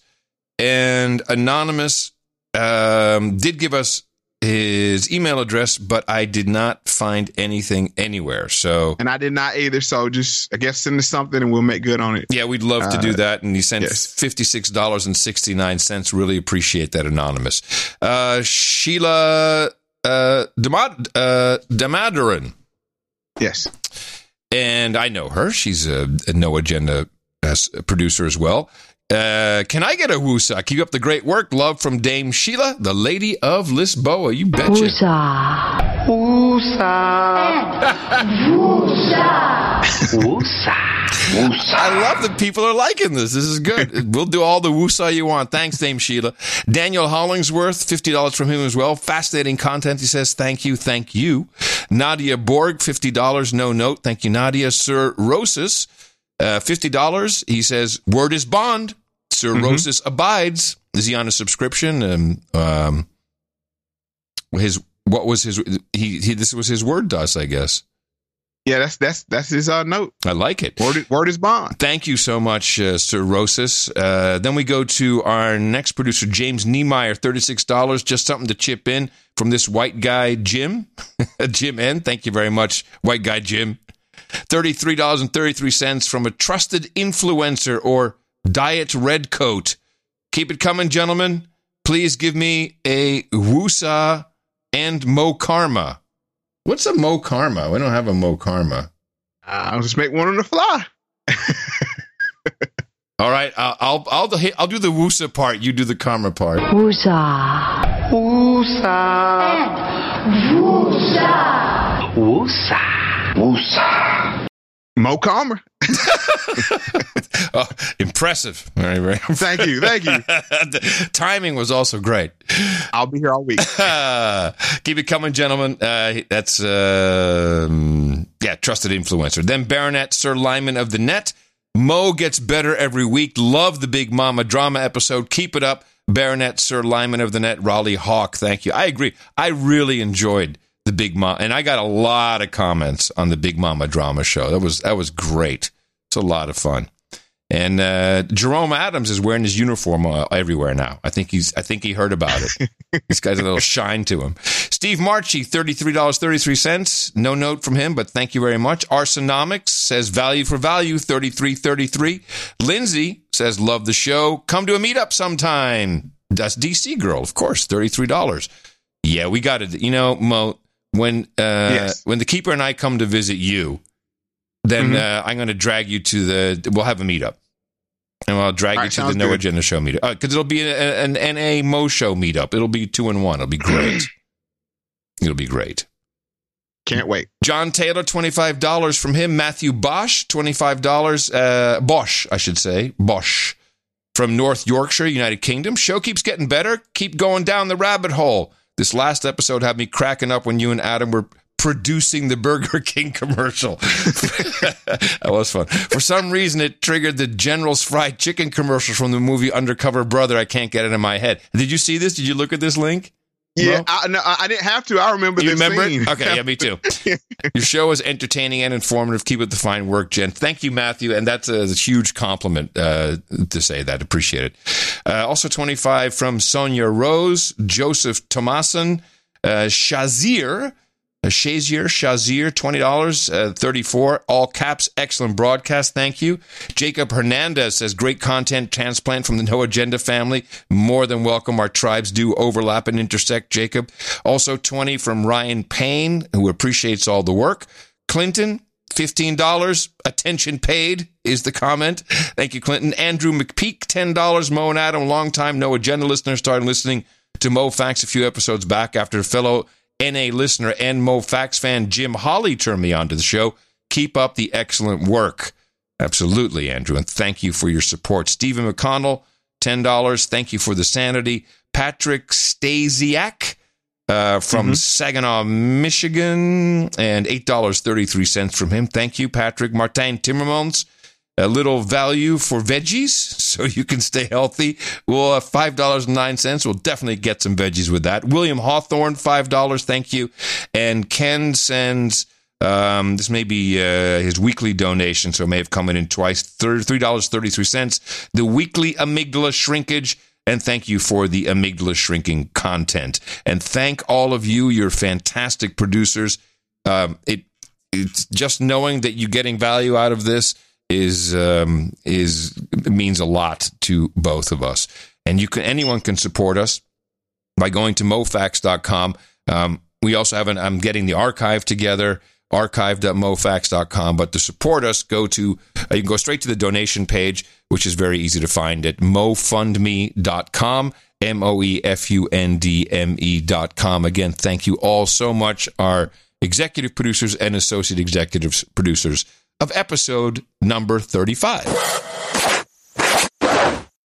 Well, so back to the Diddy conversation. Yes. I know people are saying, man, Mo is really hard on Diddy. And I'm not really. Per- it's not personal. it's the fact that I've seen this over and over again. And with what I'm aware of and what I've been taught, I have to be aware when entertainers become leaders. Agreed. So I learned this from Malcolm X, and he has a famous clip on the fact of uh, entertainers being leaders. Told you a little while ago, these leaders that they call leaders, this included Lena Horne, this included Dick Gregory, and this included comedians, comics, trumpet players, baseball players. Show me in the white community where a comedian is a white leader. Show me in the white community where a singer is a white leader, or a dancer or a trumpet player is a white leader. These aren't leaders. These are puppets and clowns that uh, have been set up over the white community and or over the black community by the white community and have been made celebrities and usually say exactly what uh, they know that the white man wants to hear. And it is an honor, actually, that they endorsed Dr. Martin Luther King and uh, uh, were against the Honorable Elijah Muhammad. That's actually an honor. I'd never heard that. That's a, that's a that's a great clip. And I'm sure he didn't have anything against Lena Horne and no. How can you? people, That's but- sacrilegious. Right, but why is it that they always send the entertainers to speak to our community? And if I'm gonna hold true to that sentiment, even though I I, I like Diddy, I've always liked Diddy. Um, You know what's interesting is I- that the same entertainers are being sent to the white community to convince them too. Yeah. Hello. I know, I know, I know. We know what's coming. We got to keep our eyes open. I know, I know, I know. Gotcha. Yeah, when the serious people stop going out of the room and the entertainers start coming in, then you know, I mean, they're they're pushing the agenda. Now, I'm not saying there's a chance that Diddy can't be uh, politically uh, awake and aware, and he wants to bring change, but it's certain things like I pointed out where he walks back his statements or the glaring missing of everything. And I'm, I'm surprised you didn't pick up on this. He never mentions the word reparations. Hello. Well, Uh, yeah, yes, okay. I mean, if you're gonna go all out, I mean, like I said, Might I'm as using well. Reparations you're right, as a If you're gonna, yeah, as a yeah, about the big ass. but he's I mean, how but, serious are But you? he also, I haven't heard him say tangibles either. Not at all. No. He just says you got to give us something. Yeah, which got- that that troubles me. Uh, and I have another throwback clip from show 19. Once again, Mr. Malcolm X, uh, from the legendary uh, speech, "The Ballot and the Bullet." The political philosophy of black nationalism only means that the black man should control the politics and the politicians in his own community. The, the time, the time when white people can come in our community and get us to vote for them so that they can be our political leaders and tell us what to do and what not to do is long gone.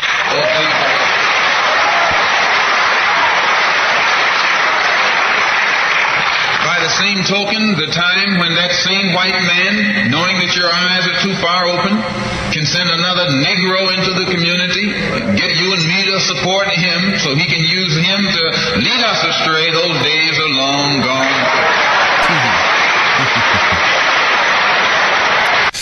Yes.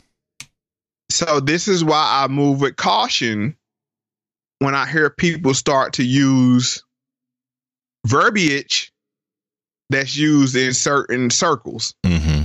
It's kind of like appropriation. Like, is that per- person appropriating it, or are they really into the culture to where they, you know, they're embracing it? So there, there's a difference. Uh, Dvorak would call it milieu. Okay. so which is yeah, which if- is fancy French for the folks you hang out with. right. So is does Diddy have Well, that's the question. tangible speaking people in his ear, or he understands like this is what's hot in the streets right now? Thank you. That's well, you mentioned it earlier, so it's very possible. But he's jam. Okay, I'm excited to is- find out. This is why I warn against having leaders. You know my theory. May a lot of people may not because they may ha- not have listened all the way back to show thirty. But I would like to introduce them to my theory of a school of fish. How do schools of fish swim in harmony? And how do the tiny cells in your brain give rise to the complex thoughts, memories, and consciousness that are you?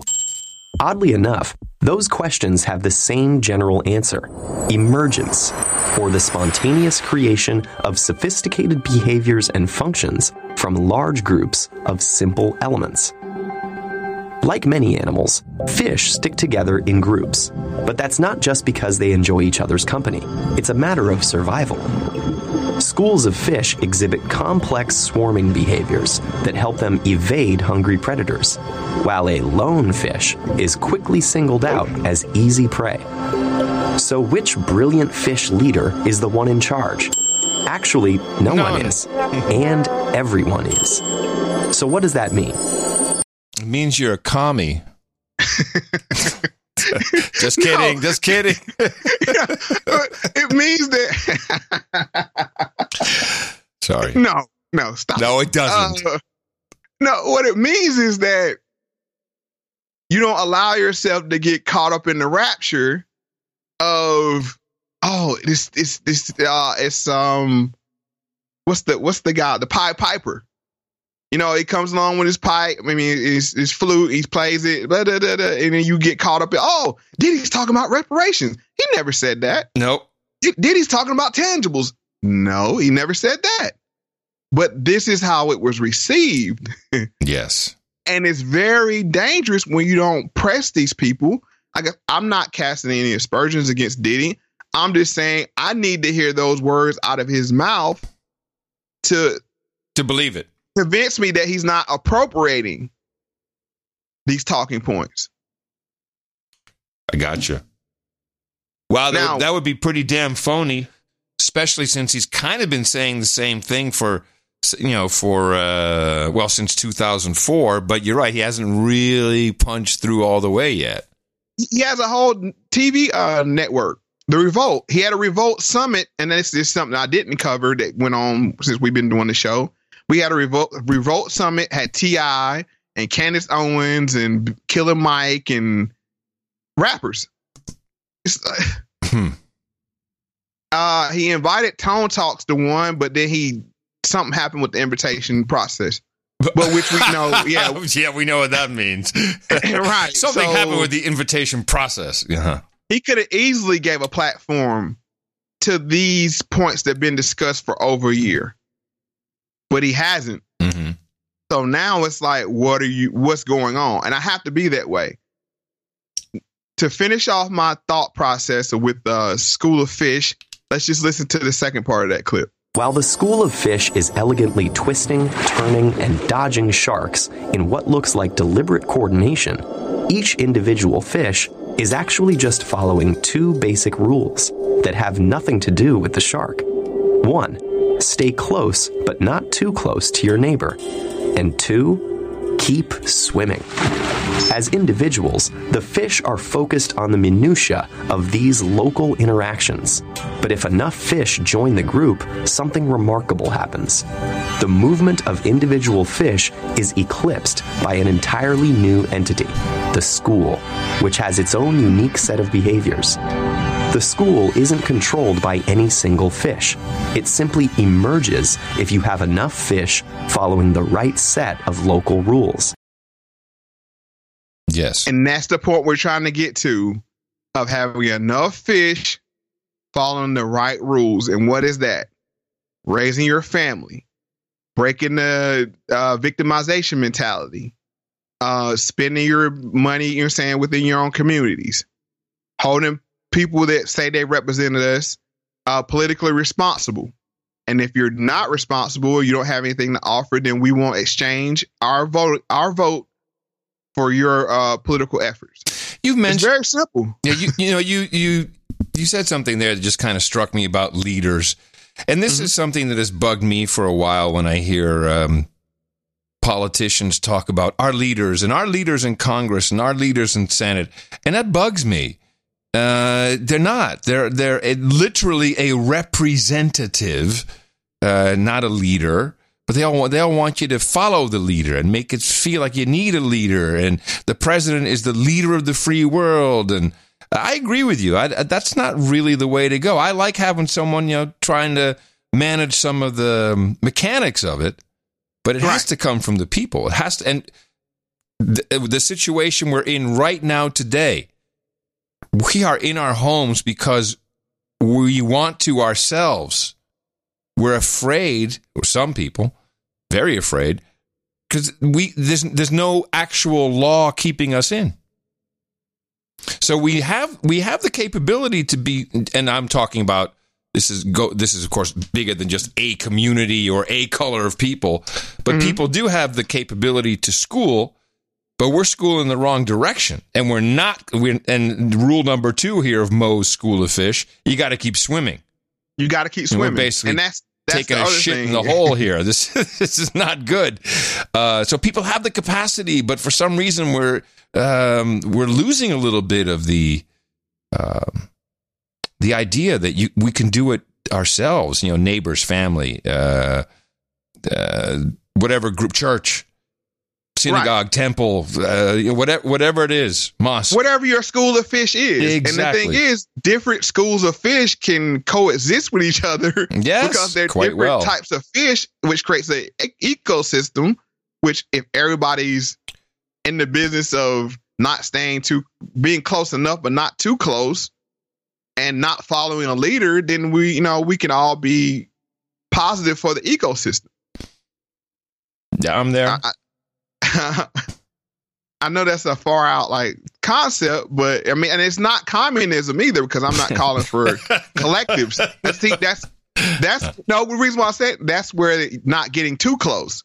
When you start getting too close, it's like now we have this shared ideology that everybody's to be lockstep. No, we're just kind of move. We're all swimming now. We might have to be going the same direction. But you brought up this point of leader, and I'm glad you did that because you made a that's an excellent point. Now they give us people to follow. yeah. It's, and this is a concept that started in our community. Uh, and one of those uh, leaders, which I think she's more of, of a celebrity than a leader, is uh, one Miss AOC. And she did something very underhanded. And the reason why this Diddy associates with her, and he had her on his uh, town uh, fam- uh, family meeting or whatever he wanted to call it. But she pulled this very underhanded trick of trying to hijack reparations. So the political conundrum is if we live in a country that's still 70% white, which is a number that I think shocks a lot of people, but if you include um, uh, white Hispanics, it actually is that big, um, who often vote similarly to non-Hispanic whites. Um, you know, what as a political cost, let's say, of saying we're going to throw your hat in with a program like reparations, how much do you think those considerations should be made? Now that wasn't AOC, was it? No, that's she's being asked a question about reparations. So Right. I, um, I, I didn't set that clip up quite as well as I could. I got you. I got you. That was the She's that was being the asked question. a question about reparations. Now, Adam, what would you think her answer would be? Being so progressive and you know, uh, uh, uh, We should use the magic money machine known as modern monetary theory, print up a trillion dollars, and hand it to every ADOS uh, we know. And that would be the way to do it. She said something kind of like that. Well, you know, it's a good question. I think that one of the things that we've seen from early polling actually is that I, think that we should uh, distance ourselves and start getting away from this idea that that we should only care about ourselves. Um, because when we really do start to assert and believe and understand and see how our how how our destinies are tied, um, it doesn't. It, we kind of get away from this idea that only you know people of color care about other people of Color color, people. and only white people care about other white people and so on. Um, there are a lot of systems that we have to dismantle, but also it does get into this interesting area of where we are as a country about identity because like what does it mean to be black? Who is you know who is black and who isn't, especially as our country becomes more biracial and multi multiracial. Same thing with being Latino. Same thing. It brings up all these questions of like passing and you know things like that. But um, but I do think it is important that we have to have substantive conversations about race beyond um, beyond like what is racist and what is not. And if someone says something racist, does that make them racist? Like we we need to get away from talking. Well, not that we have to get away from talking about racism. It's important that we talk about racism, but because we talk about racism so much, we actually aren't talking about race itself. Wow. Word salad. So, what, what she almost said there was, well, we need to have a podcast where people talk honestly about race. That's the only takeaway. For the rest of what a bunch of bullcrap didn't answer the question. Doesn't she, and, and it's and, It was and- very- no, and she doesn't. And does it, what does it mean to be black? Yes, wow. with uh, all the but she the has no- mixing of yet uh, she has no problem multiracials and yeah, but she has no problem to completely identify and separate by her tone and accent Latinos. Right. You know, oh, she breaks Latinos. She breaks out of her speech to, uh, I guess, virtue signal. Hey, I'm one of you. I found that offensive that she did that. one minute thirty nine seconds of no answer. you know, it's a talent. It, it it is, but I mean, It's it's called pulling a Pence, by the way. I don't think she does it quite as good. 'Cause Pence just answered, he just answered a whole other question. Like, "What do you eat for lunch, Pence?" And you Pence actually- like, "Yeah, I really like that uh, restaurant." It's like, what? What? and then, but with Pensha, they're like, "Oh, I like that answer," and like, "What?" Right. well, she's got room to grow, Mo. She's got room to grow. But that, that's a very slam dunk answer. How you feel about reparations? I think they deserve it. And uh, but this is they always want to say, uh, you know, the Republicans will never give you reparations. Well, the party that depends on uh, ninety percent of our vote doesn't seem like they're too thrilled about giving it to us either, because she had a very simple question that she have answered. She wants to print up And saying tens of bill, trillions of dollars for the Green New Deal. How about the new black new black deal? How about that? How about how about the old black deal? Oh well, right. That's never been paid off. But you know, and and the thing, the thing, I I kind of make a joke because if anything, I'm I'm way against money printing, and I, but you know, having and of course, I'd rather change as a human being than you know than uh, and, be called a hypocrite, perhaps. But the the situation we're in with this money, and it's that's why it's called modern monetary theory for anyone who's interested in looking it up. It it is how we created these bill these trillions of dollars for the stimulus. Um, and, and, and even, and a lot of it is going, it's going right into stocks on the, on the market. That's why you see the market going up. But the money is not actually, um, inflationary to the United States. It's this magic. Th- it's an accounting trick, but it seems to work. And and right now, all money is free. If you're a bank or if you're a country, you know, not if you're Adam and Mo. The interest rate is is at low, at zero, so you can you can. There's all these ways, and a trillion dollars would actually be very easy. It only took three weeks right. And, and it was like, uh, oh man, we need another two. All right, no problem. And it's going to be another five. Oh, they're going to definitely double dip. But no, I mean, but this is what Japan has been doing. The problem with Japan, it's called the Japanese debt trap. The and, and so Japan is fantastic. It runs, you know, they just keep printing money. It's very prosperous. They're going to do the Olympics. They'll, they'll postpone the next year. It's fantastic. Great place. It has its drawbacks, of course, as every every country does. But their problem is they're not. They're growing old, and uh, the situation of finances in the world today, which will change, and big changes on the horizon, no doubt. If we can all hunker down and make some damn babies, we're going to be do very well for ourselves. But it would be super easy, and that maybe that's a part of this. We'd have stimulus, we'd give you money if you make babies, but the um, but reparations from a financial standpoint, I see no barrier at this moment in time. And that's not lost on other people that see it. It's like, oh, you can just print up two trillion dollars in three weeks. No problem. We can we can do an and a trillion would be a good number. And you know what's really gross about it? Even Marianne Williamson, Mm-hmm. who was pro reparations, couldn't bring herself to ask for a trillion dollars. Yeah, it had to be like, uh, five half, you know, five hundred billion. Yeah. you know, eh. Yeah. And, and even ADOS didn't press her to say a trick. I mean, that would be that would have been if I'm in having that conversation. I'm like, look, you're gonna need something. You know, you know, you're gonna, you're gonna need a number that really hits. Yeah, uh, that means something. But let's continue on. I wasn't the only one that caught up with uh, uh, AOC trying to hijack the reparations.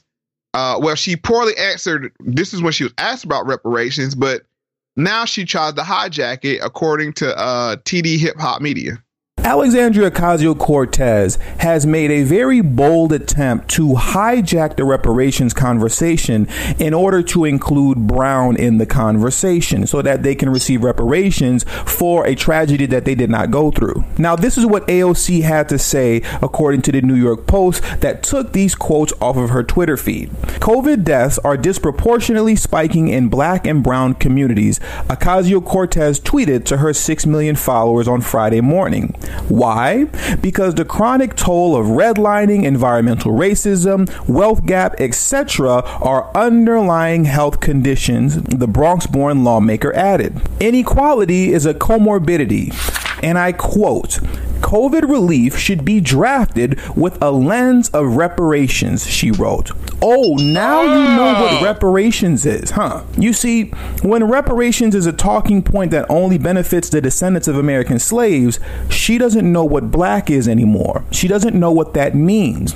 But when she can find a way to crowbar her people into the mix so that they can receive reparations, now she's all for it. Slam dunk there. now, and this is who Diddy's associated with. So, uh, hold on. There was just something in there that, that was said I want to catch. Quote Okay. COVID relief should be drafted with a lens No. added. Inequality is a comorbidity. That's what I want. I want to write that down. Inequality is a co- just just for my for my book is a comorbidity. And you know she's got great writers. I'll give her that. I'll give her that. that's very that's very true. Right. So that's not exactly the kind of, but you know, on I can see where if Diddy was putting together a coalition, you want some crazy people on both sides. But it sounded like he had a whole bunch of. I heard he had Jayapal in there on the list. I'm not a fan of hers either. Another Mhm. another nut job. But it's just that he's he's you're not aware of what how AOC has been received in, in the black community. Which speaking, if you're going to say, and and the reason why, one fact I left out was when he recorded this uh, video with uh, Naomi Campbell. He had a shirt on that says African, Okay. not ADOS, not not foundational black, not native black, but African. Yeah. So then you So, get you uh, get the Pan African uh, crowd. Right, because he didn't want to piss them off either, because they buy records. So uh, I'm feeling bad. I'm not feeling so good about it. I felt really excited in the beginning. Well, that's just my effect on you, Adam. So just, that's my Hey, natural I'm, I'm paying. I'm paying attention. That's what I'm. I'm getting ready for uh, for you know like Eminem to disappoint me. well, he he's already got political, but that's another show. No for, kidding. For another day. Um. So I had to venture on over to uh Boule Land. Oh, aka the the, the Roland Martin show. Oh, now that now that that's just mean. What you know? Make me listen to Roland Martin. well, we got to get the Boule perspective of things. Now is this Uh, now is this his his YouTube show? yes. Yeah, That's the only that. show he has. I know. they don't bring it. He gets more play from our show than he does anywhere else. All right, all right. I'm ready for Roland Martin. All right, let's get into it. We act as if the NAACP doesn't have 2,000 chapters made up of regular, ordinary people. We act as if the National Urban League don't have branches. They do.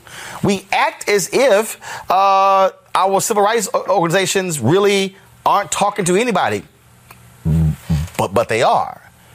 And so part of this deal is is we have this debate constantly: the black agenda, the black agenda, the black agenda.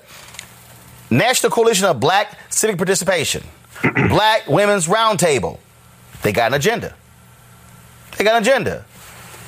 Sororities, fraternities, Black uh, BYP 100, Color of Change. They got an agenda. I mean, all these groups have agendas. You have people who are who are uh, who are gay, who trans, church, conservative, who are sports, entertainment, eh, media. I can go to every. All of them have agendas. And luckily, Roland Martin doesn't. I want to know what that agenda is because I, di- I didn't get the, the memo of the real the real agenda. Not not the for your independent groups or you know how this fraternity or sorority is going to benefit from a political relationship. I'm talking about overall the group. How how's the school how's the school of fish going to benefit? And there is no answer. I, I heard a new name here. BYP BYP hundred BYP one hundred. He's, he mentioned that. It's yeah. I had to look that up. No, I I, looked it up. I, I didn't. Yeah, it's the Black Black Youth Project one hundred. Okay. He Uh, said color change too. Oh, I didn't hear that. Oh, okay, the Black Youth Project. Its activities include community organizing, voter mobilization, and other social Activation. justice camp. Yeah, oh yeah, other social justice campaigns focused on black, feminist, and queer issues. Okay, gotcha. And it's amazing that Roland, and this is why Roland. Let me never remind makes- Black Youth Project also for feminists and queers. This is why Roland never makes it. you see Karen Hunter, she adapted. She sees the. We've heard her how how uh how much of a homer She'll still- was for the still- Democrat yeah, Party. She'll still still vote for Biden, but she'll butt slam him. Right. So, but she understands that the, the the landscape is shifting, and she's shifted her content appropriately to start having different conversations. Yes. This guy Roland Martin, Not he's so. boule to the end, and he's going to stay. I mean, he like you said, NAACP. We've we've talked about them, the origin of it. Now, I'm not saying that someone grandma that works in the local NAACP and of no course. is is, is is you know up to nefarious things, but the the organization itself was birthed out of questionable, if not destructive, uh, terms for Black people. With how it was created by uh, Joel Spingarn, if you want to look him up, which was a spy. so, just, so take that. check me, So take that. yeah. Yeah, just take that, and then we talked about the boule, the fraternity, the sororities. We've we've we've addressed all these people that he listed. That's why I want him to list them out. But I want you to listen to this next clip because I took it as a veiled threat. Let's see how you hear it. You cannot make threats unless you have an organized entity that stands behind you. If you make a threat and there's nobody behind you, they will laugh at you because they know there's no one behind you. Exactly. To put it simply, you ever seen somebody walk up to somebody else talking all kind of smack because they think they boys are behind them? and then they say, me and my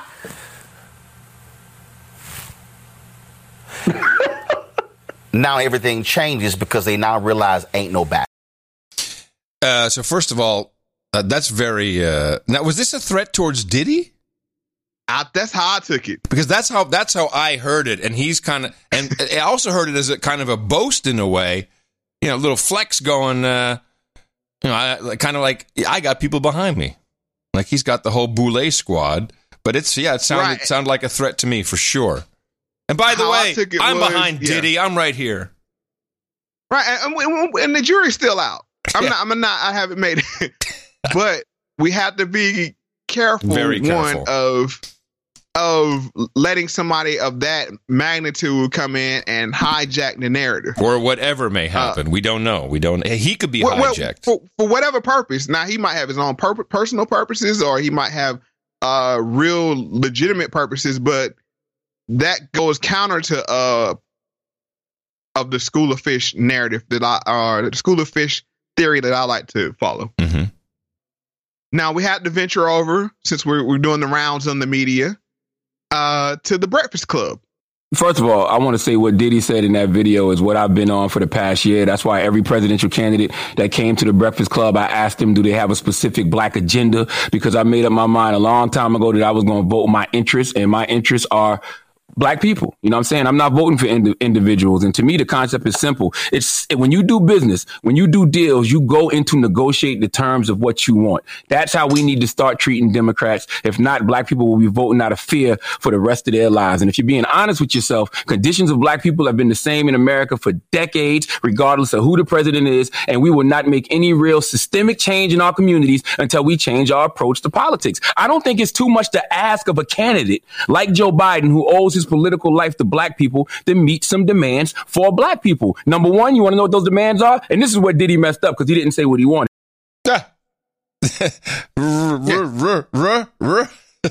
So to be a hostage, to hold something hostage, you have to have uh, you got ransom. You got right? You got to have the goods. Yeah.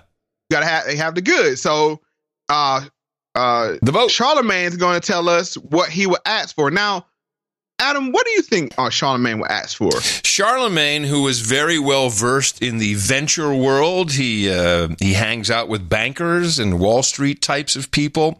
I think that Charlemagne the God, being true to his uh, biblical nomenclature, will Mm-hmm. indeed evoke the magical monetary theory and have $1 trillion printed up for reparations. Let's see what he asks for. Number one, I think a black woman running mate is a must. That should be non-negotiable. Period.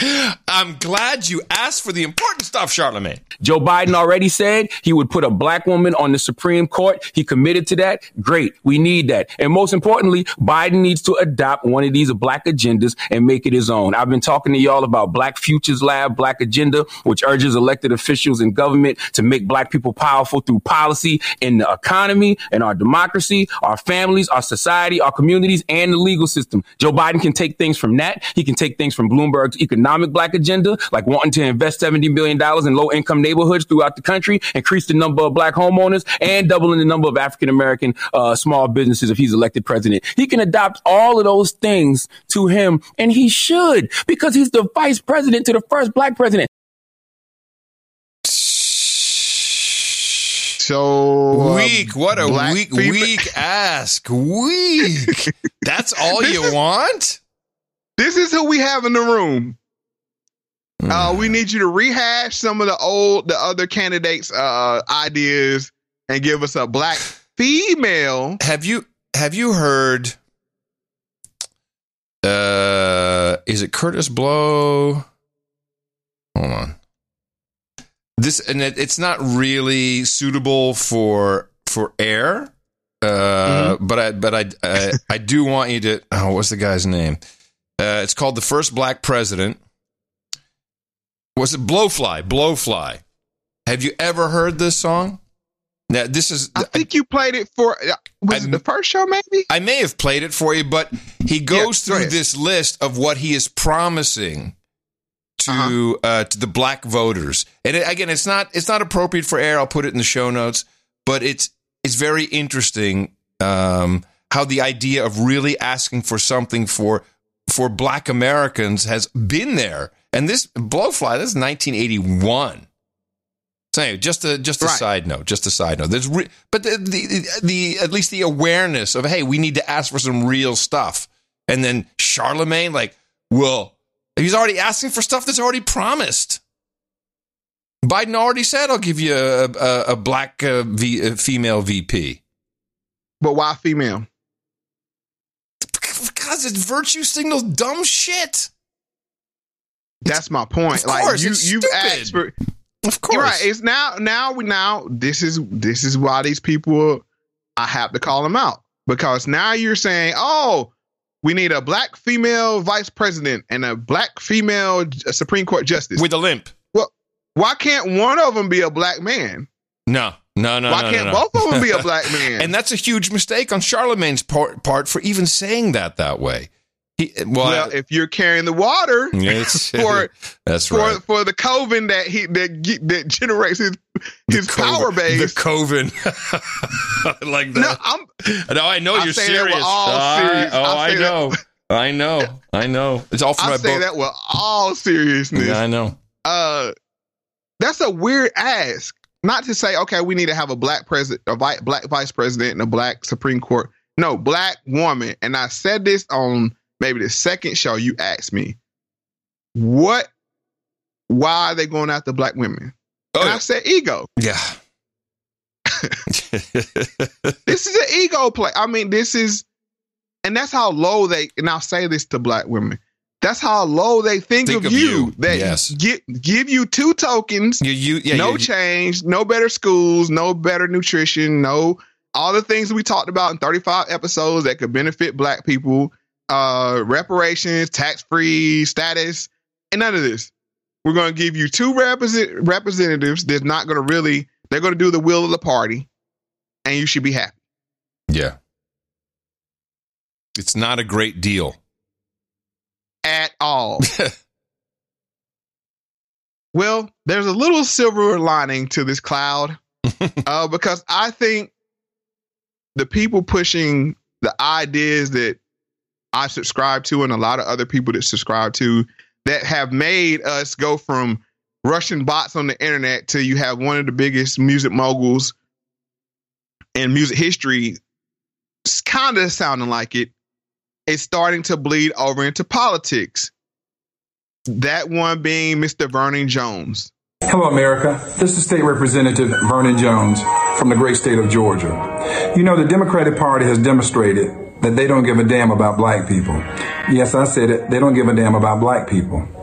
If you look over the past several years, their number one concern has been illegal immigrants.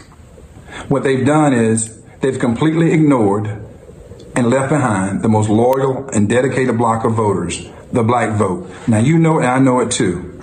As a matter of fact, if you don't believe me, ask Diddy, the rapper.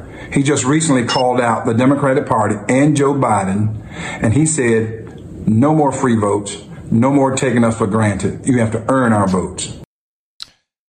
Yes. and I saw this, of course. Um, This did hit all uh, all colors of Twitter. Uh, the only thing I'll say is uh, our good brother here is Kappa. Course. I mean, what you thought? I, oh no! Oh, no. I'm sorry. I shouldn't have been. I should have been surprised. Oh no! Oh no! We we we're way off from not having Boule. but what I'm saying, when you have Boule even referring to Diddy, Yeah, yeah, that's true.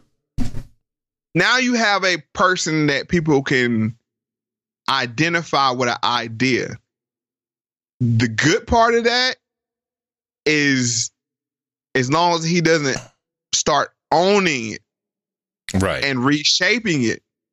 But if he wants to use his platform to push an idea, that's very dangerous because you load that bad boy up in some hip hop.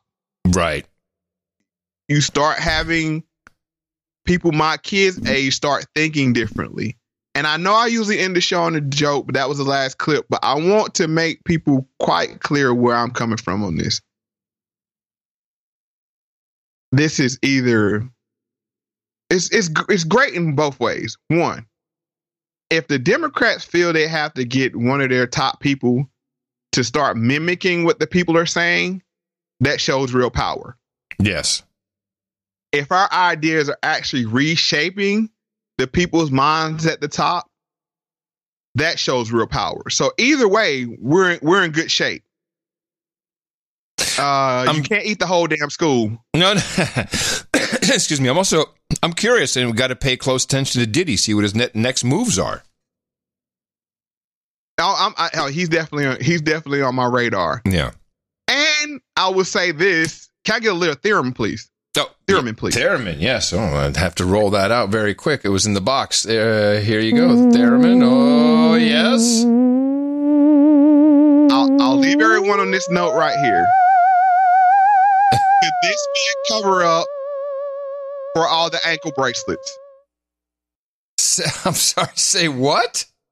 Could this be a cover up cover up for all the ankle bracelets? And I'll get I'll go into that on another show. But there's some weird stuff going on in Hollywood. okay. Ah, we're gonna have to leave you with that, Mo. You're leaving me hanging. Cliffhanger. I like it though. And as I always say, pay attention to everything and the truth will reveal itself. And that's right. And we will reveal ourselves on the next episode. Remember to support the show. Uh, go to mofax.com. You can go directly to the page at M O E F U N D M E.com. Uh, talk to you next week, Mo. All right, see you later, Adam. All right, everybody. Take care. Thanks again. Bye bye.